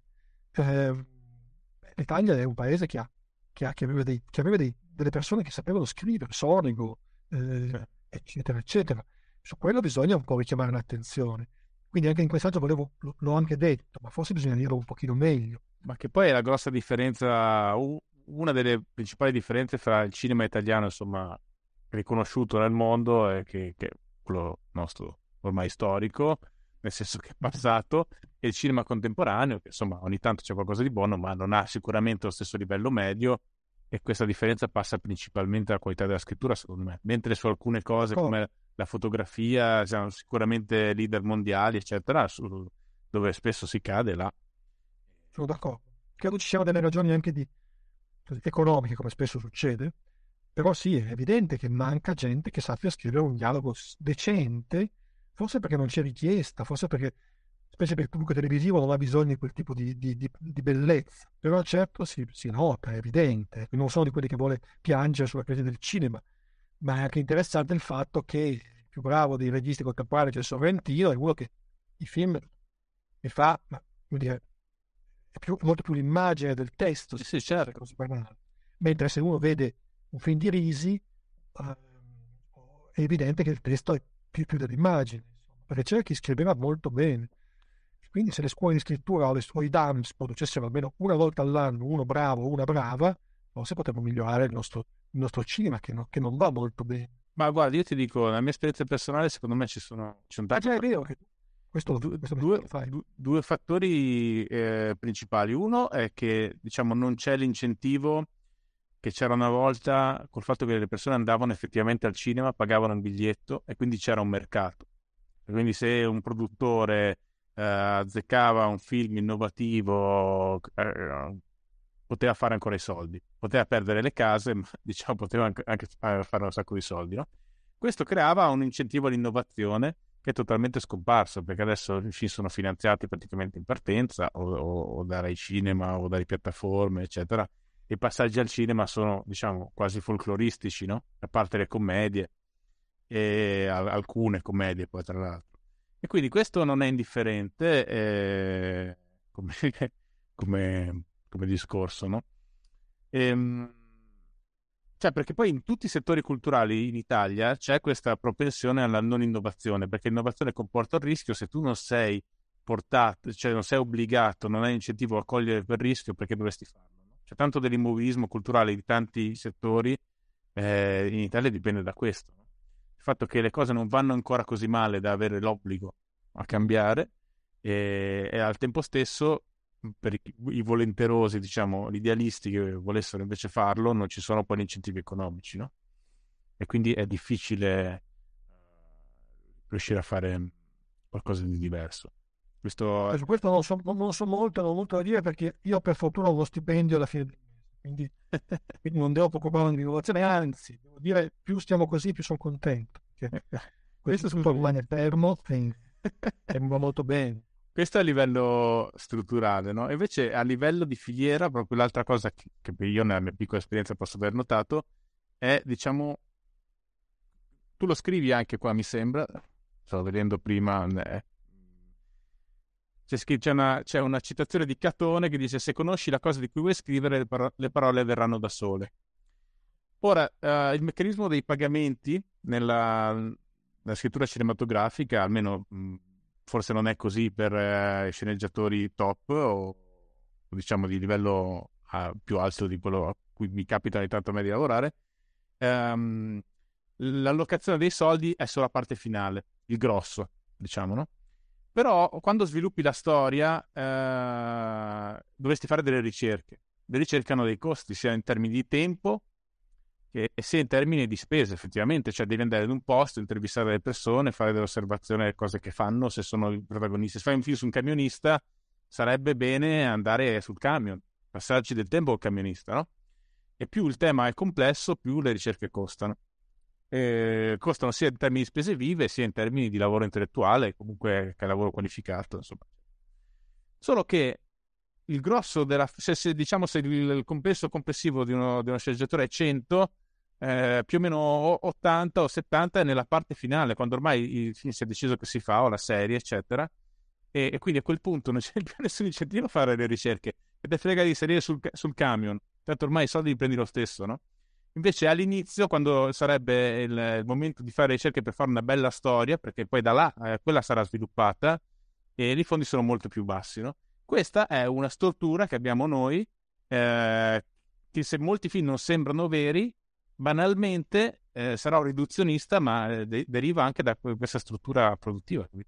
Però è anche vero che, sì, non sono sicuro che è così, però è anche vero che Sonego e Salce non è che andavano sul camion, erano così bravi da riuscire a scrivere sceneggiature su qualsiasi cosa, stando una, un pomeriggio, un weekend nella casa al mare di uno di questi.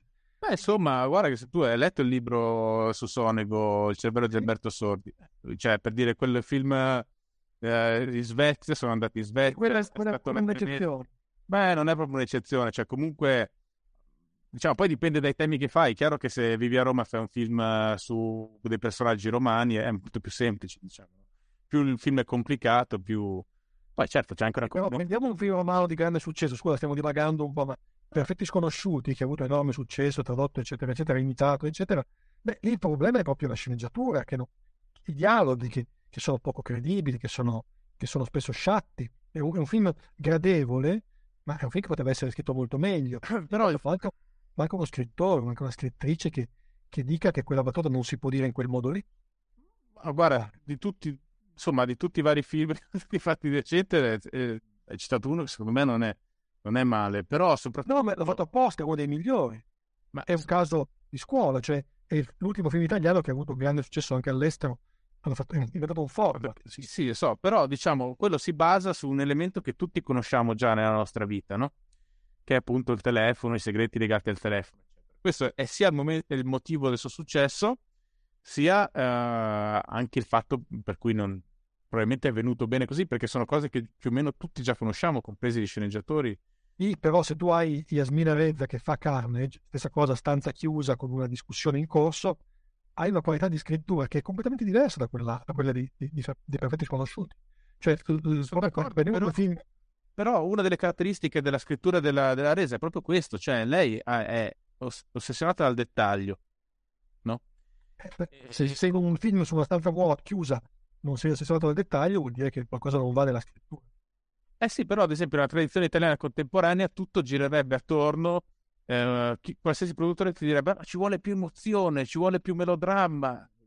Capito? Non te lo direbbe né con questo accento né con, que- con queste specifiche parole, ma il senso sarebbe quello, no? Il punto è che n- assolutamente no. Cioè, nel senso, quella cosa serve perché serve perché è una storia, però quello che veramente rende una scrittura ah, efficace sono i dettagli, capito? Però i dettagli costano tempo. Se magari non devi necessariamente essere sul camion, però devi pensare, cioè c'è bisogno di tempo, c'è bisogno di, di studi, capito? Eh, questo secondo me è un fattore. Poi è chiaro, diciamo, e questo vale anche per la scuola, un'altra domanda che invece ti volevo fare, c'è la variabile del talento. È chiaro che se metti uno a fare un film sul, sull'Artico e sta sei mesi all'Artico e gli dai tutti i mezzi possibili, ma è un cane, è sempre che il film sarà brutto, ovvio. Però diciamo, a, a parità di talento, uh, chiaramente spendere tempo in ricerca sicuramente ha una valenza. Certo. E questo rispetto a, all'insegnamento uh, e, e, alla scuola è anche un grande non detto, no? Cioè, nel senso, uh, c'è una variabilità anche negli alunni, cosa di cui non si parla mai. E non solo sociale, non è che c'è uno che arriva a una, una casa dove... Certo. Il classico caso dove quello che aveva i libri a casa e quello che non ce l'aveva, ok, questo ha un ruolo sicuramente. Però poi ci sono anche delle variabilità proprio, ci sono persone più intelligenti di altre, no? Certamente. Star 9 diceva una cosa molto, molto bella. Quando insegnava diceva la sua, suo, la sua ossessione, il suo terrore era non riconoscere il talento di uno studente, quindi lasciarlo andare senza valorizzarlo. Eh, ti passa in classe una persona veramente brava che devi valorizzare, uno studente che può fare molto bene, tu non sai valorizzarlo. Questo è un lato del, del, della scuola che, hai ragione, è un pochino messo in ombra dall'esigenza molto, molto democratica, molto giusta di, di, dare una chance a tutti quanti, naturalmente. Eh, sai, io su questo, questo è un bel, è un bel tema, eh, difficile perché poi siamo tutti quanti nervosi, quindi si, si, si, si tende in genere a, a, a, polarizzare tra elitisti e difensori degli ultimi, che sono due versanti dell'imbecillità, naturalmente, perché la scuola deve banalmente eh, lavorare per tutti. E la ragione per cui io trovo brutta la parola inclusione, cioè non c'è nessun bisogno di parlare di inclusione. La scuola è una scuola per tutti, quindi non deve includere proprio nessuno, perché già tutti sono inclusi nella scuola. E la scuola non deve fare particolari sforzi per questo o quest'altro, deve trattare le persone eh, dando alle persone quello che meritano, ma quello che, di cui hanno bisogno, naturalmente. Allora lì, lì entra in questo, vuol dire, è la questione di come comportarsi di fronte a studenti che sono a volte molto meno bravi, hanno molte meno chance, se le sono trovate non, non nel corredo della nascita, diciamo, e invece quegli altri bravi. Lì bisogna che i professori, gli insegnanti siano bravi, non c'è bisogno di fare delle regole o tirare fuori una parola d'ordine all'anno, bisogna, dare, bisogna far sì che in classe siano dei, dei professori capaci, bravi e devo dire anche la parola buoni, cioè brave persone che vogliono bene agli studenti. Una volta che ci sia questo non c'è bisogno di protocolli sull'inclusività e di, di, di normative eh, astratte, ci vuole un concreto saper fare scuola a tutti, proteggendo chiaramente di più i ragazzi più deboli, ma anche cercando di valorizzare il talento dei più, dei più, dei più bravi, che ci sono naturalmente. Ora, sulla scuola io non so dire molto, perché io a scuola non ho mai insegnato. All'università, francamente, un po' me ne frego, nel senso che, non me ne frego in realtà, ma nel senso che se tu vieni a lettere, si suppone che tu abbia un grosso interesse per le cose che faccio io e che abbia una buona preparazione di base che ti permette di costruire su quella preparazione. Non è più tanto così, ma il mio mestiere non è quello di ricominciare da capo e fare le aste. Il mio mestiere è quello di insegnare tante righieri o montare bene a livello universitario. Allora, tu è, dei tuoi ex alunni mi hanno detto che sei cattivissimo. A me quando sono, ven- quando sono venuto a fare lezioni da, da, te a Trento non mi è sembrato, però insomma poi io non ho visto gli esami. Io sono attivissimo, non, non, non, la lezione sicuramente, nel senso che, attenzione, ripeto, parli del mio lavoro sono molto attento a questo. No? A lezione non, nessuno può dire che io sia cattivissimo, nel senso che io faccio lezione al meglio che posso, eh, non posso dirti se sono bravissimo o un cane, ma io mi impegno molto. Eh, in classe eh, ammetto ogni tipo di domanda, anche quella, quella della, della, fascita intelligente che dice da cui siamo partiti, e sollecito le domande eh, da, tu, da parte di tutti. Um, quindi da questo punto di vista a lezione nessuno può dire una cosa del genere. All'esame, questo a cui si riferivano i miei studenti probabilmente, io sono um, severo, e questo lo sanno i miei studenti, da un lato perché sono all'università e sto licenziando i prossimi insegnanti di scuola o di università, quindi occorre essere selettivi perché bisogna che i prossimi insegnanti siano molto bravi, molto preparati. Dall'altro io faccio soprattutto italiano antico, letteratura antica. E sulla letteratura antica non è questione di cattiveria, è che se le cose le sai, le sai. Se non le sai, non puoi raccontare la visione del mondo di Calvino. Io ti chiedo cosa vuol dire tetragono, Dante, e quante sillabe ha un endecasillabo, e cos'è un endecasillabo structure, cioè cose molto precise, molto tecniche, non voglio i discorsi, voglio le cose, le nozioni voglio. Allora lì per forza non è cattivo, perché se tu sbagli 5 nozioni io ti boccio. E poi anche perché non do 30 come danno spesso i miei colleghi in maniera così un po' gratuita. Quindi da questo punto di vista sono severo, spero, non credo cattivo, non credo affatto cattivo. Cattivo è un termine che appunto spesso surroga severo. Severo nel senso che vorrei che, eh, che, che la, la, società futura avesse degli insegnanti preparati e motivati, che, che quindi hanno studiato e sanno le cose, e dall'altro faccio una disciplina che sembra una disciplina che ha un corredo tecnico dal quale non si può prescindere. Se insegnassi letteratura contemporanea forse sarei più di manica larga, e chiederei cosa pensa Pasolini della vita e qualcosa lì convinci, metti assieme, insomma. Ma se io ti chiedo eh, in che anno è Dante scrive il convivio, cosa che devo chiedere, eh, se tu dici 1910 io non sono contento, se dici 1280 non sono contento, se dici 1905 sono abbastanza contento. Senti, abbiamo, abbiamo, parlato appunto di questo tuo interesse come saggista eh, su, del, nei confronti del pop, no?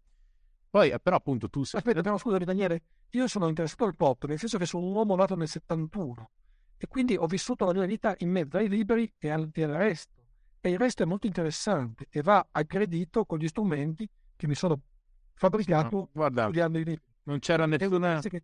No, no, lo so perfettamente. Però la spiegazione è che se uno ha gli occhi aperti, vede sia l'interesse delle cose che sono fuori, sia la bellezza che molto spesso i miei colleghi negano ma è molto bello. Sono totalmente d'accordo su questo. Guarda, uno dei mo- momenti fondamentali della mia formazione culturale, vogliamo chiamarla così, è stato la prima volta che ho visto Clerks, il film per in bianco e nero indipendente sì.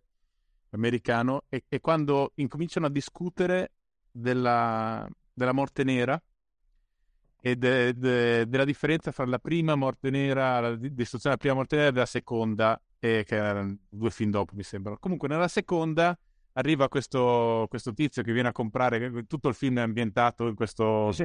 come si chiamano, shop, uh, hanno un nome tecnico, insomma, comunque drogheria americana, non è, è giusto, però che la gente si ferma in macchina, scende a comprare la birra. E, e, ehm, e fondamentalmente, mentre stanno discutendo di questa cosa, uno dei due dei protagonisti dice c'è qualcosa di diverso nella seconda eh, esplosione e, e, e, poi arriva a capire che cos'è, e cioè che la morte nera era in costruzione.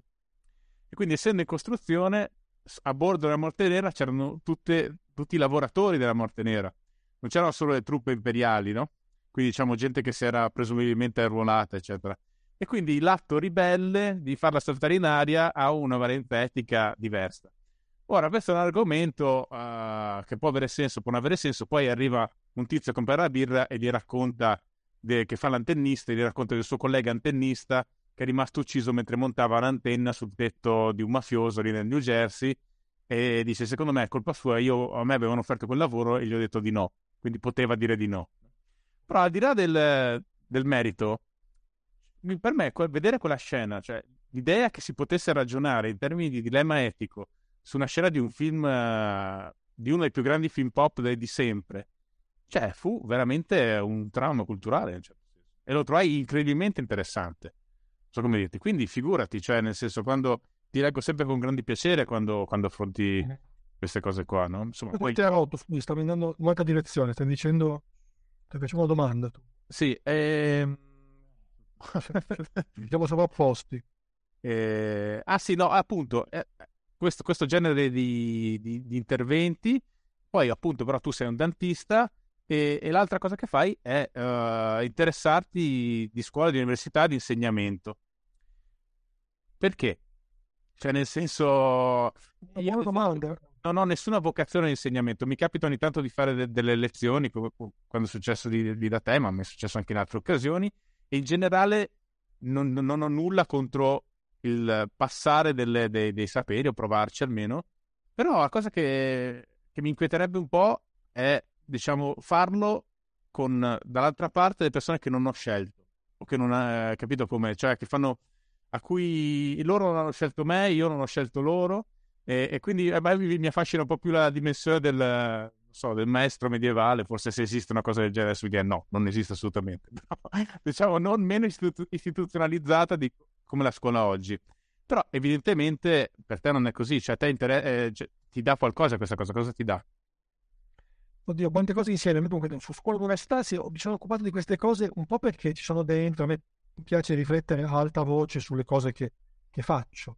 E poi ho fatto dei manuali scolastici negli ultimi 12 anni, quindi ho dovuto riflettere molto sul sapere scolastico. Quindi sono venute fuori una serie di interventi sulla scuola e sull'università, sul sapere umanistico soprattutto, che poi ho messo nei libri, ho messo in rete, ho messo, ho, messo nei, ho, ho usato insomma.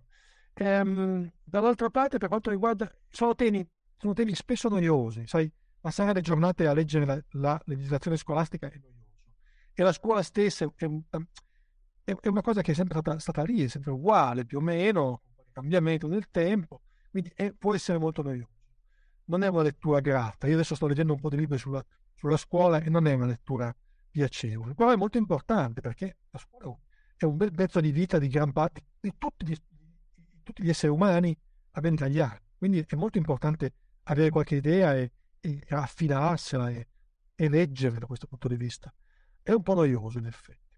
Ed è anche molto difficile ed è difficile trovare un punto di vista che non sia troppo a destra o troppo a sinistra, insomma, per essere chiaro. Per quanto riguarda l'insegnamento, ma senti, tanto guarda, è, è un modo, insegnare è un modo per, per vivere bene, insomma, per, per avere uno stipendio, intanto, um, per fare ricerca, che è quello che mi piace molto, cioè io ho tempo libero per, per studiare, eh, sempre meno perché come sai anche l'università è un po', stata, è un po assediata dalle, dalle, dalle mille esigenze burocratiche che le si chiedono, però c'è ancora questo tempo e mi piace molto. Eh, sono un insegnante, eh, non, credo piuttosto bravo, insomma, ehm, non, è, non, credo di avere una vocazione particolarmente spiccata, nel senso che non ho forse nemmeno un grande amore per gli altri, una, non ho figli, non voglio ripetermi in altri, non, voglio, non, non sogno di creare dei, dei, miei cloni, come a volte succede.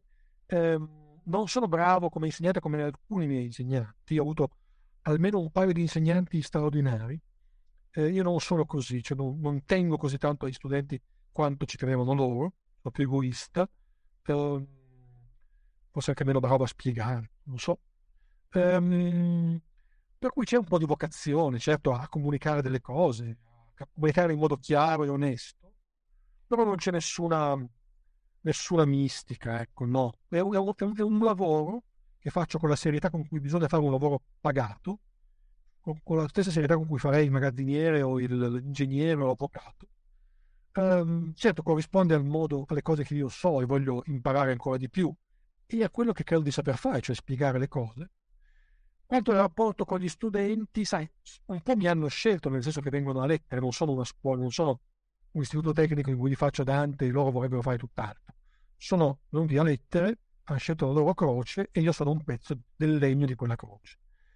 Eh, non siamo ancora al Medioevo, per fortuna, ti pagano, pagano. Io sono un po' allarmato dall'idea che uno sceglie il suo maestro e poi lo paghi, perché un po' è una specie di, di piccola setta eh, no, ma dovrebbe lasciarlo sotto una cascata per tre giorni, poi se non ah, okay. rimane, poi dopo pulendo il giardino, tutti i giorni. Beh, vieni, vieni all'università così che vedrai come sei perfettamente diverso.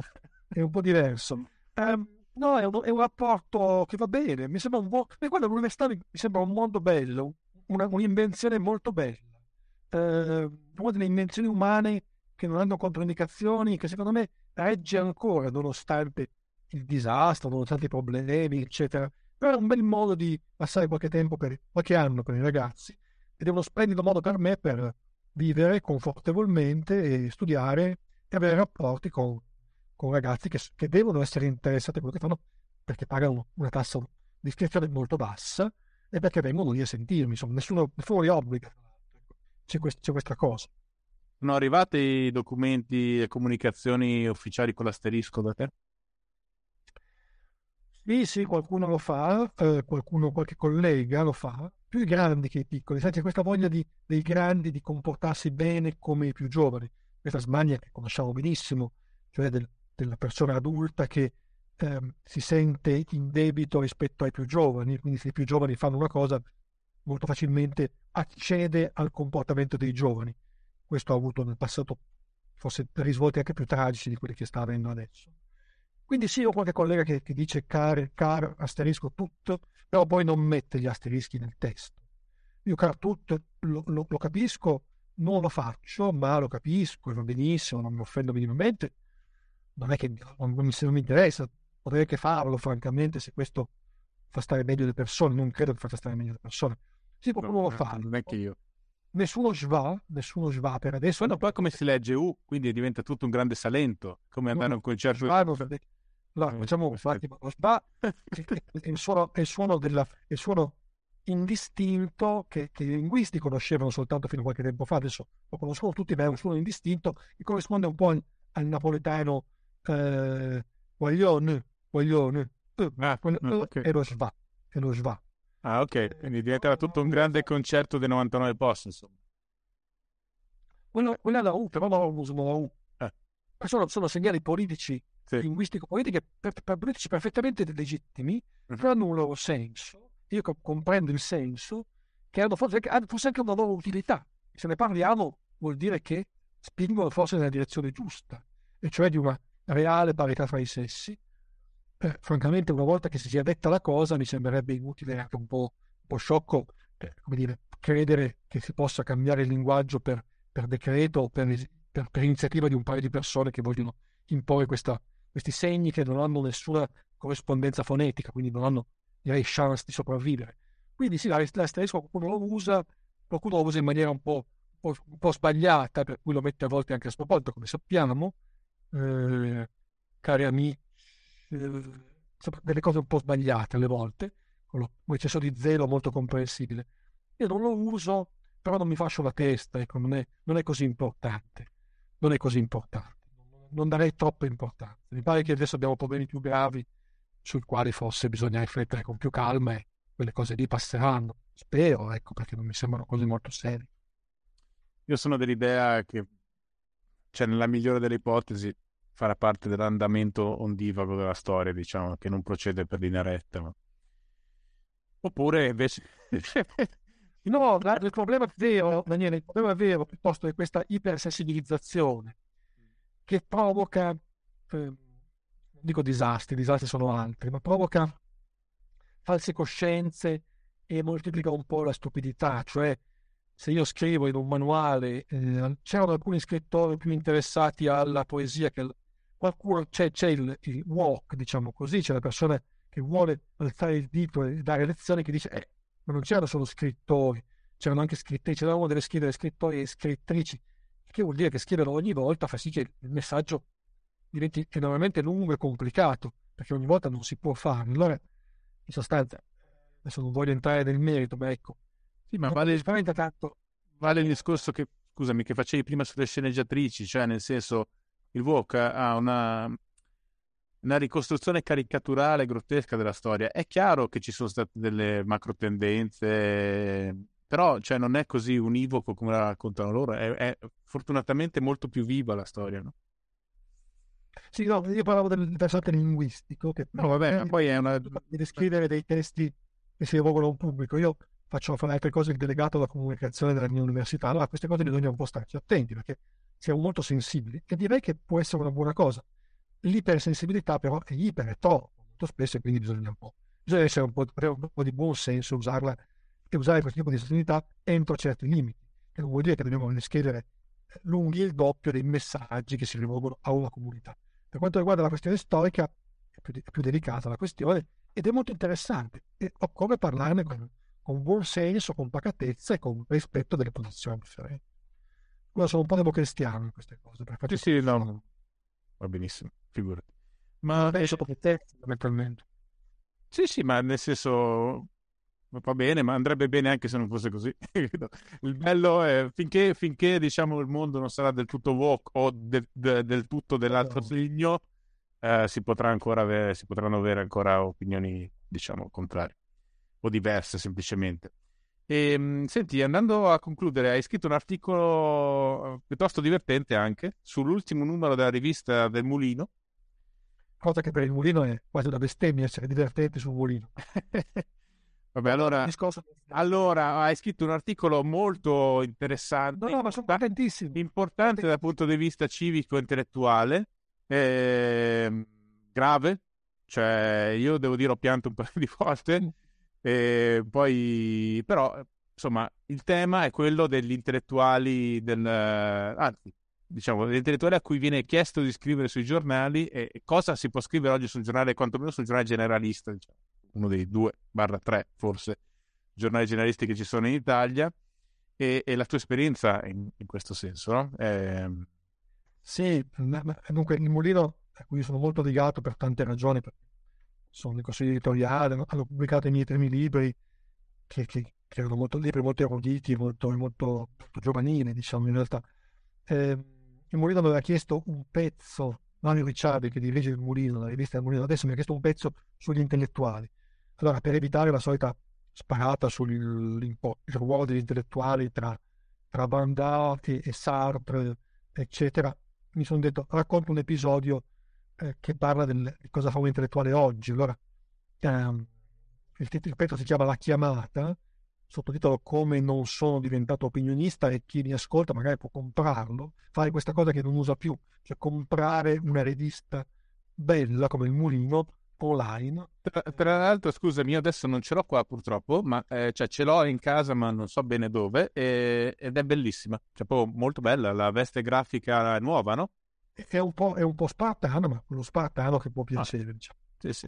E, ehm, e, ora racconto del, del, fatto che a un certo punto, qualche anno fa, mi, mi chiama un, un, giornale importante, uno dei, dei due più importanti giornali italiani, che mi propone una collaborazione ad ampio spettro, cioè mi dà mi dice fai cosa, quello che vuoi, ti diamo la prima pagina, devi commentare e lì cominciano i guai, cioè cos'è che devo fare? Io ho, posto i viaggi e loro mi hanno detto ma neanche per sogno, chi se ne frega di te che viaggi? Io sognavo già di, sai, la prima classe eh, a Roma, New York, certo, col, col, col, col, cocktail.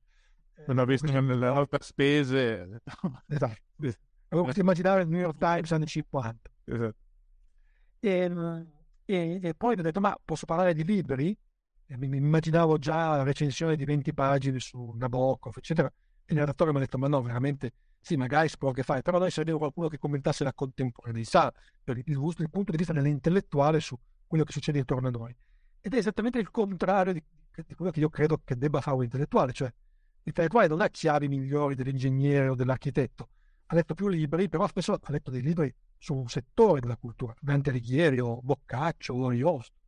Quindi io so quelle cose lì, non so, non so tante altre cose. Quindi se mi si chiede di parlare dell'economia o della guerra in Ucraina o del virus, eh, del, del, Covid, io, io non so niente. Allora si rischia di fare la figura dei cretini o dei vanitosi, che è quello che in genere succede quando un intellettuale accetta questo tipo di collaborazioni. Quindi io, gonfiando il petto e dicendo che appunto, sembrandomi molto molto nobile, ho detto, ho detto no grazie, no grazie, non è il mio mestiere, eh, faccio altre cose meno visibili se volete, eh, però non scrivo eh, un commento a Zero Calcare il dialetto romanesco perché non, non, non, ho visto la serie di Zero Calcare, non ho un'opinione sul suo dialetto e non me ne frega niente di passare tre ore del mio tempo a parlare di queste cose, a scrivere di queste cose con poca competenza per non tanti soldi eh, per poi trovarmi in prima pagina su un giornale nazionale. Non ho quel tipo di vanità.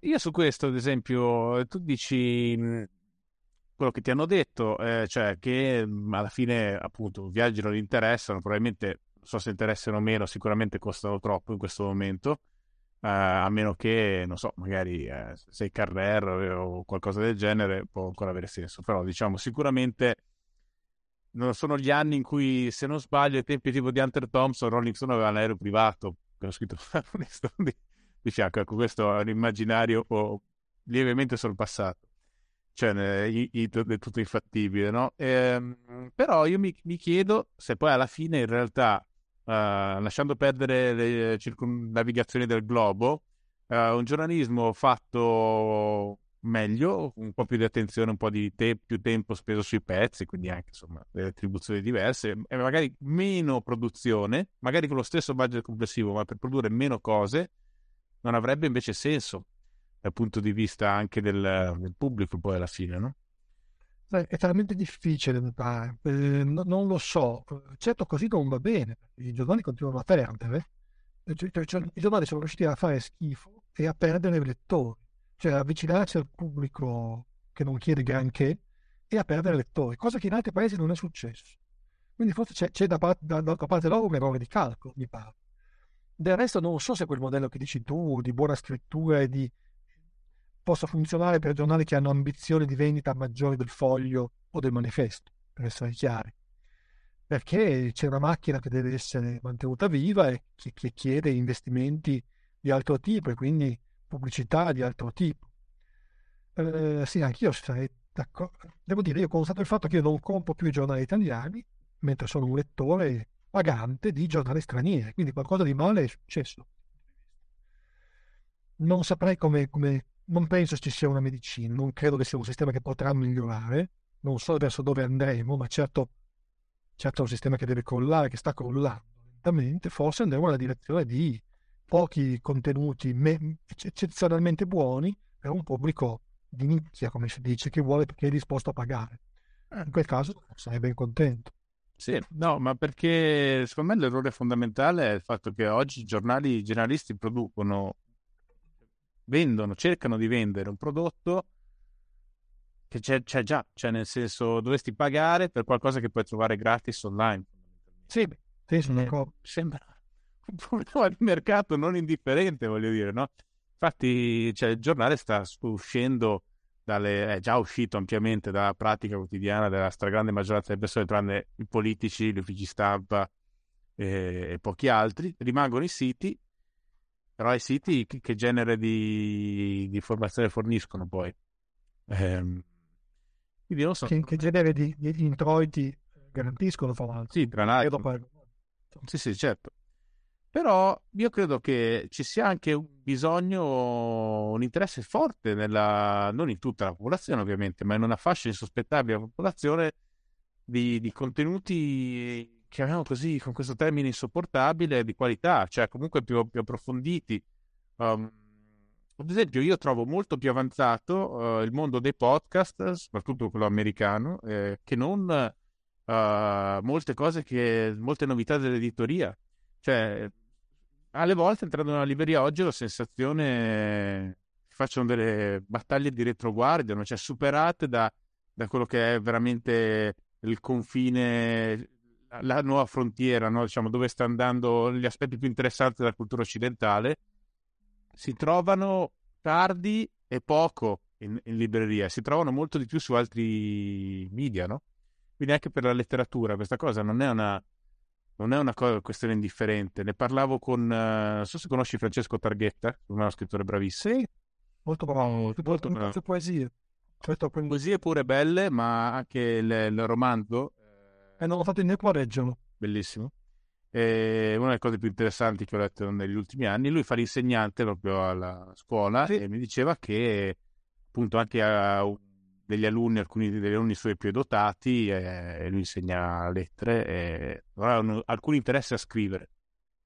Cioè, nel senso, no, vedono una cosa, cioè ha perso l'allura anche, no? cioè perché poi non è neanche il modo per arrivare alle persone, o non lo so perché adesso io con questi alunni non ci ho parlato, però ehm, cioè, si, si, si, cambiano anche le aspettative nei confronti eh, di, di, quello che è percepito come un mezzo che oggi non, non, parla, non parla, più di quello di inter- che di interessante sta succedendo per molti aspetti, capito?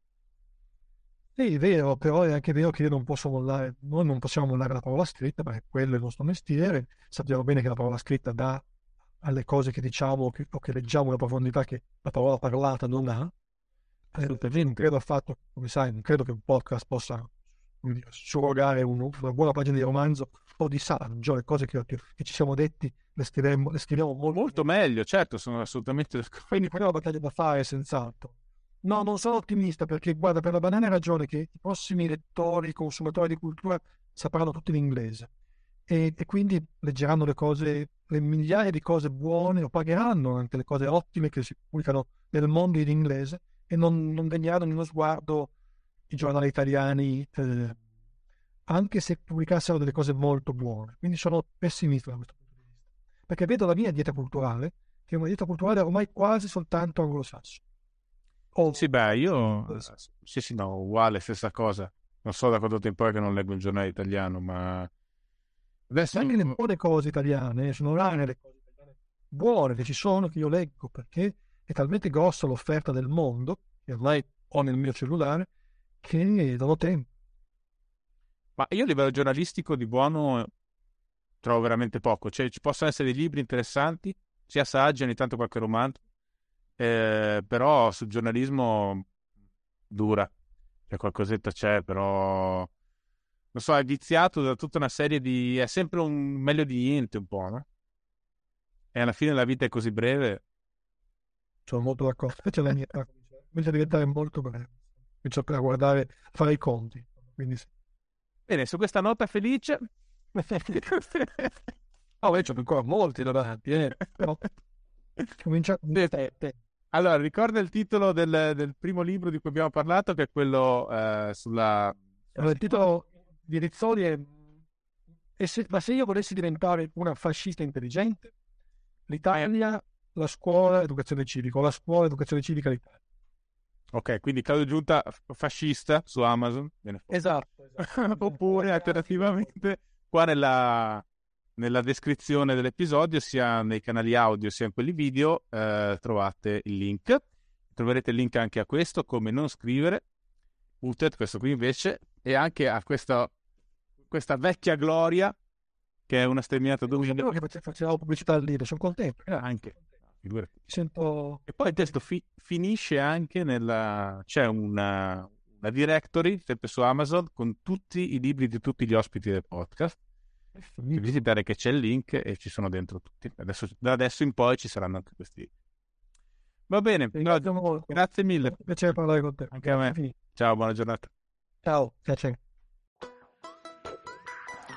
Grazie di aver ascoltato anche questa puntata di PDR. Nella descrizione dell'episodio trovi link a Odio, alla nuova edizione di Lascia stare la gallina e a tutti i miei libri, così come a quelli degli ospiti del podcast. Sempre nella descrizione trovi anche il link per iscriverti alla mia newsletter, per rimanere aggiornato sulle novità riguardanti il mio lavoro, libri, articoli, reportage, incontri pubblici. Ricordati infine di iscriverti al podcast sulla piattaforma da cui lo stai sentendo per non perderti le prossime puntate. Alla prossima!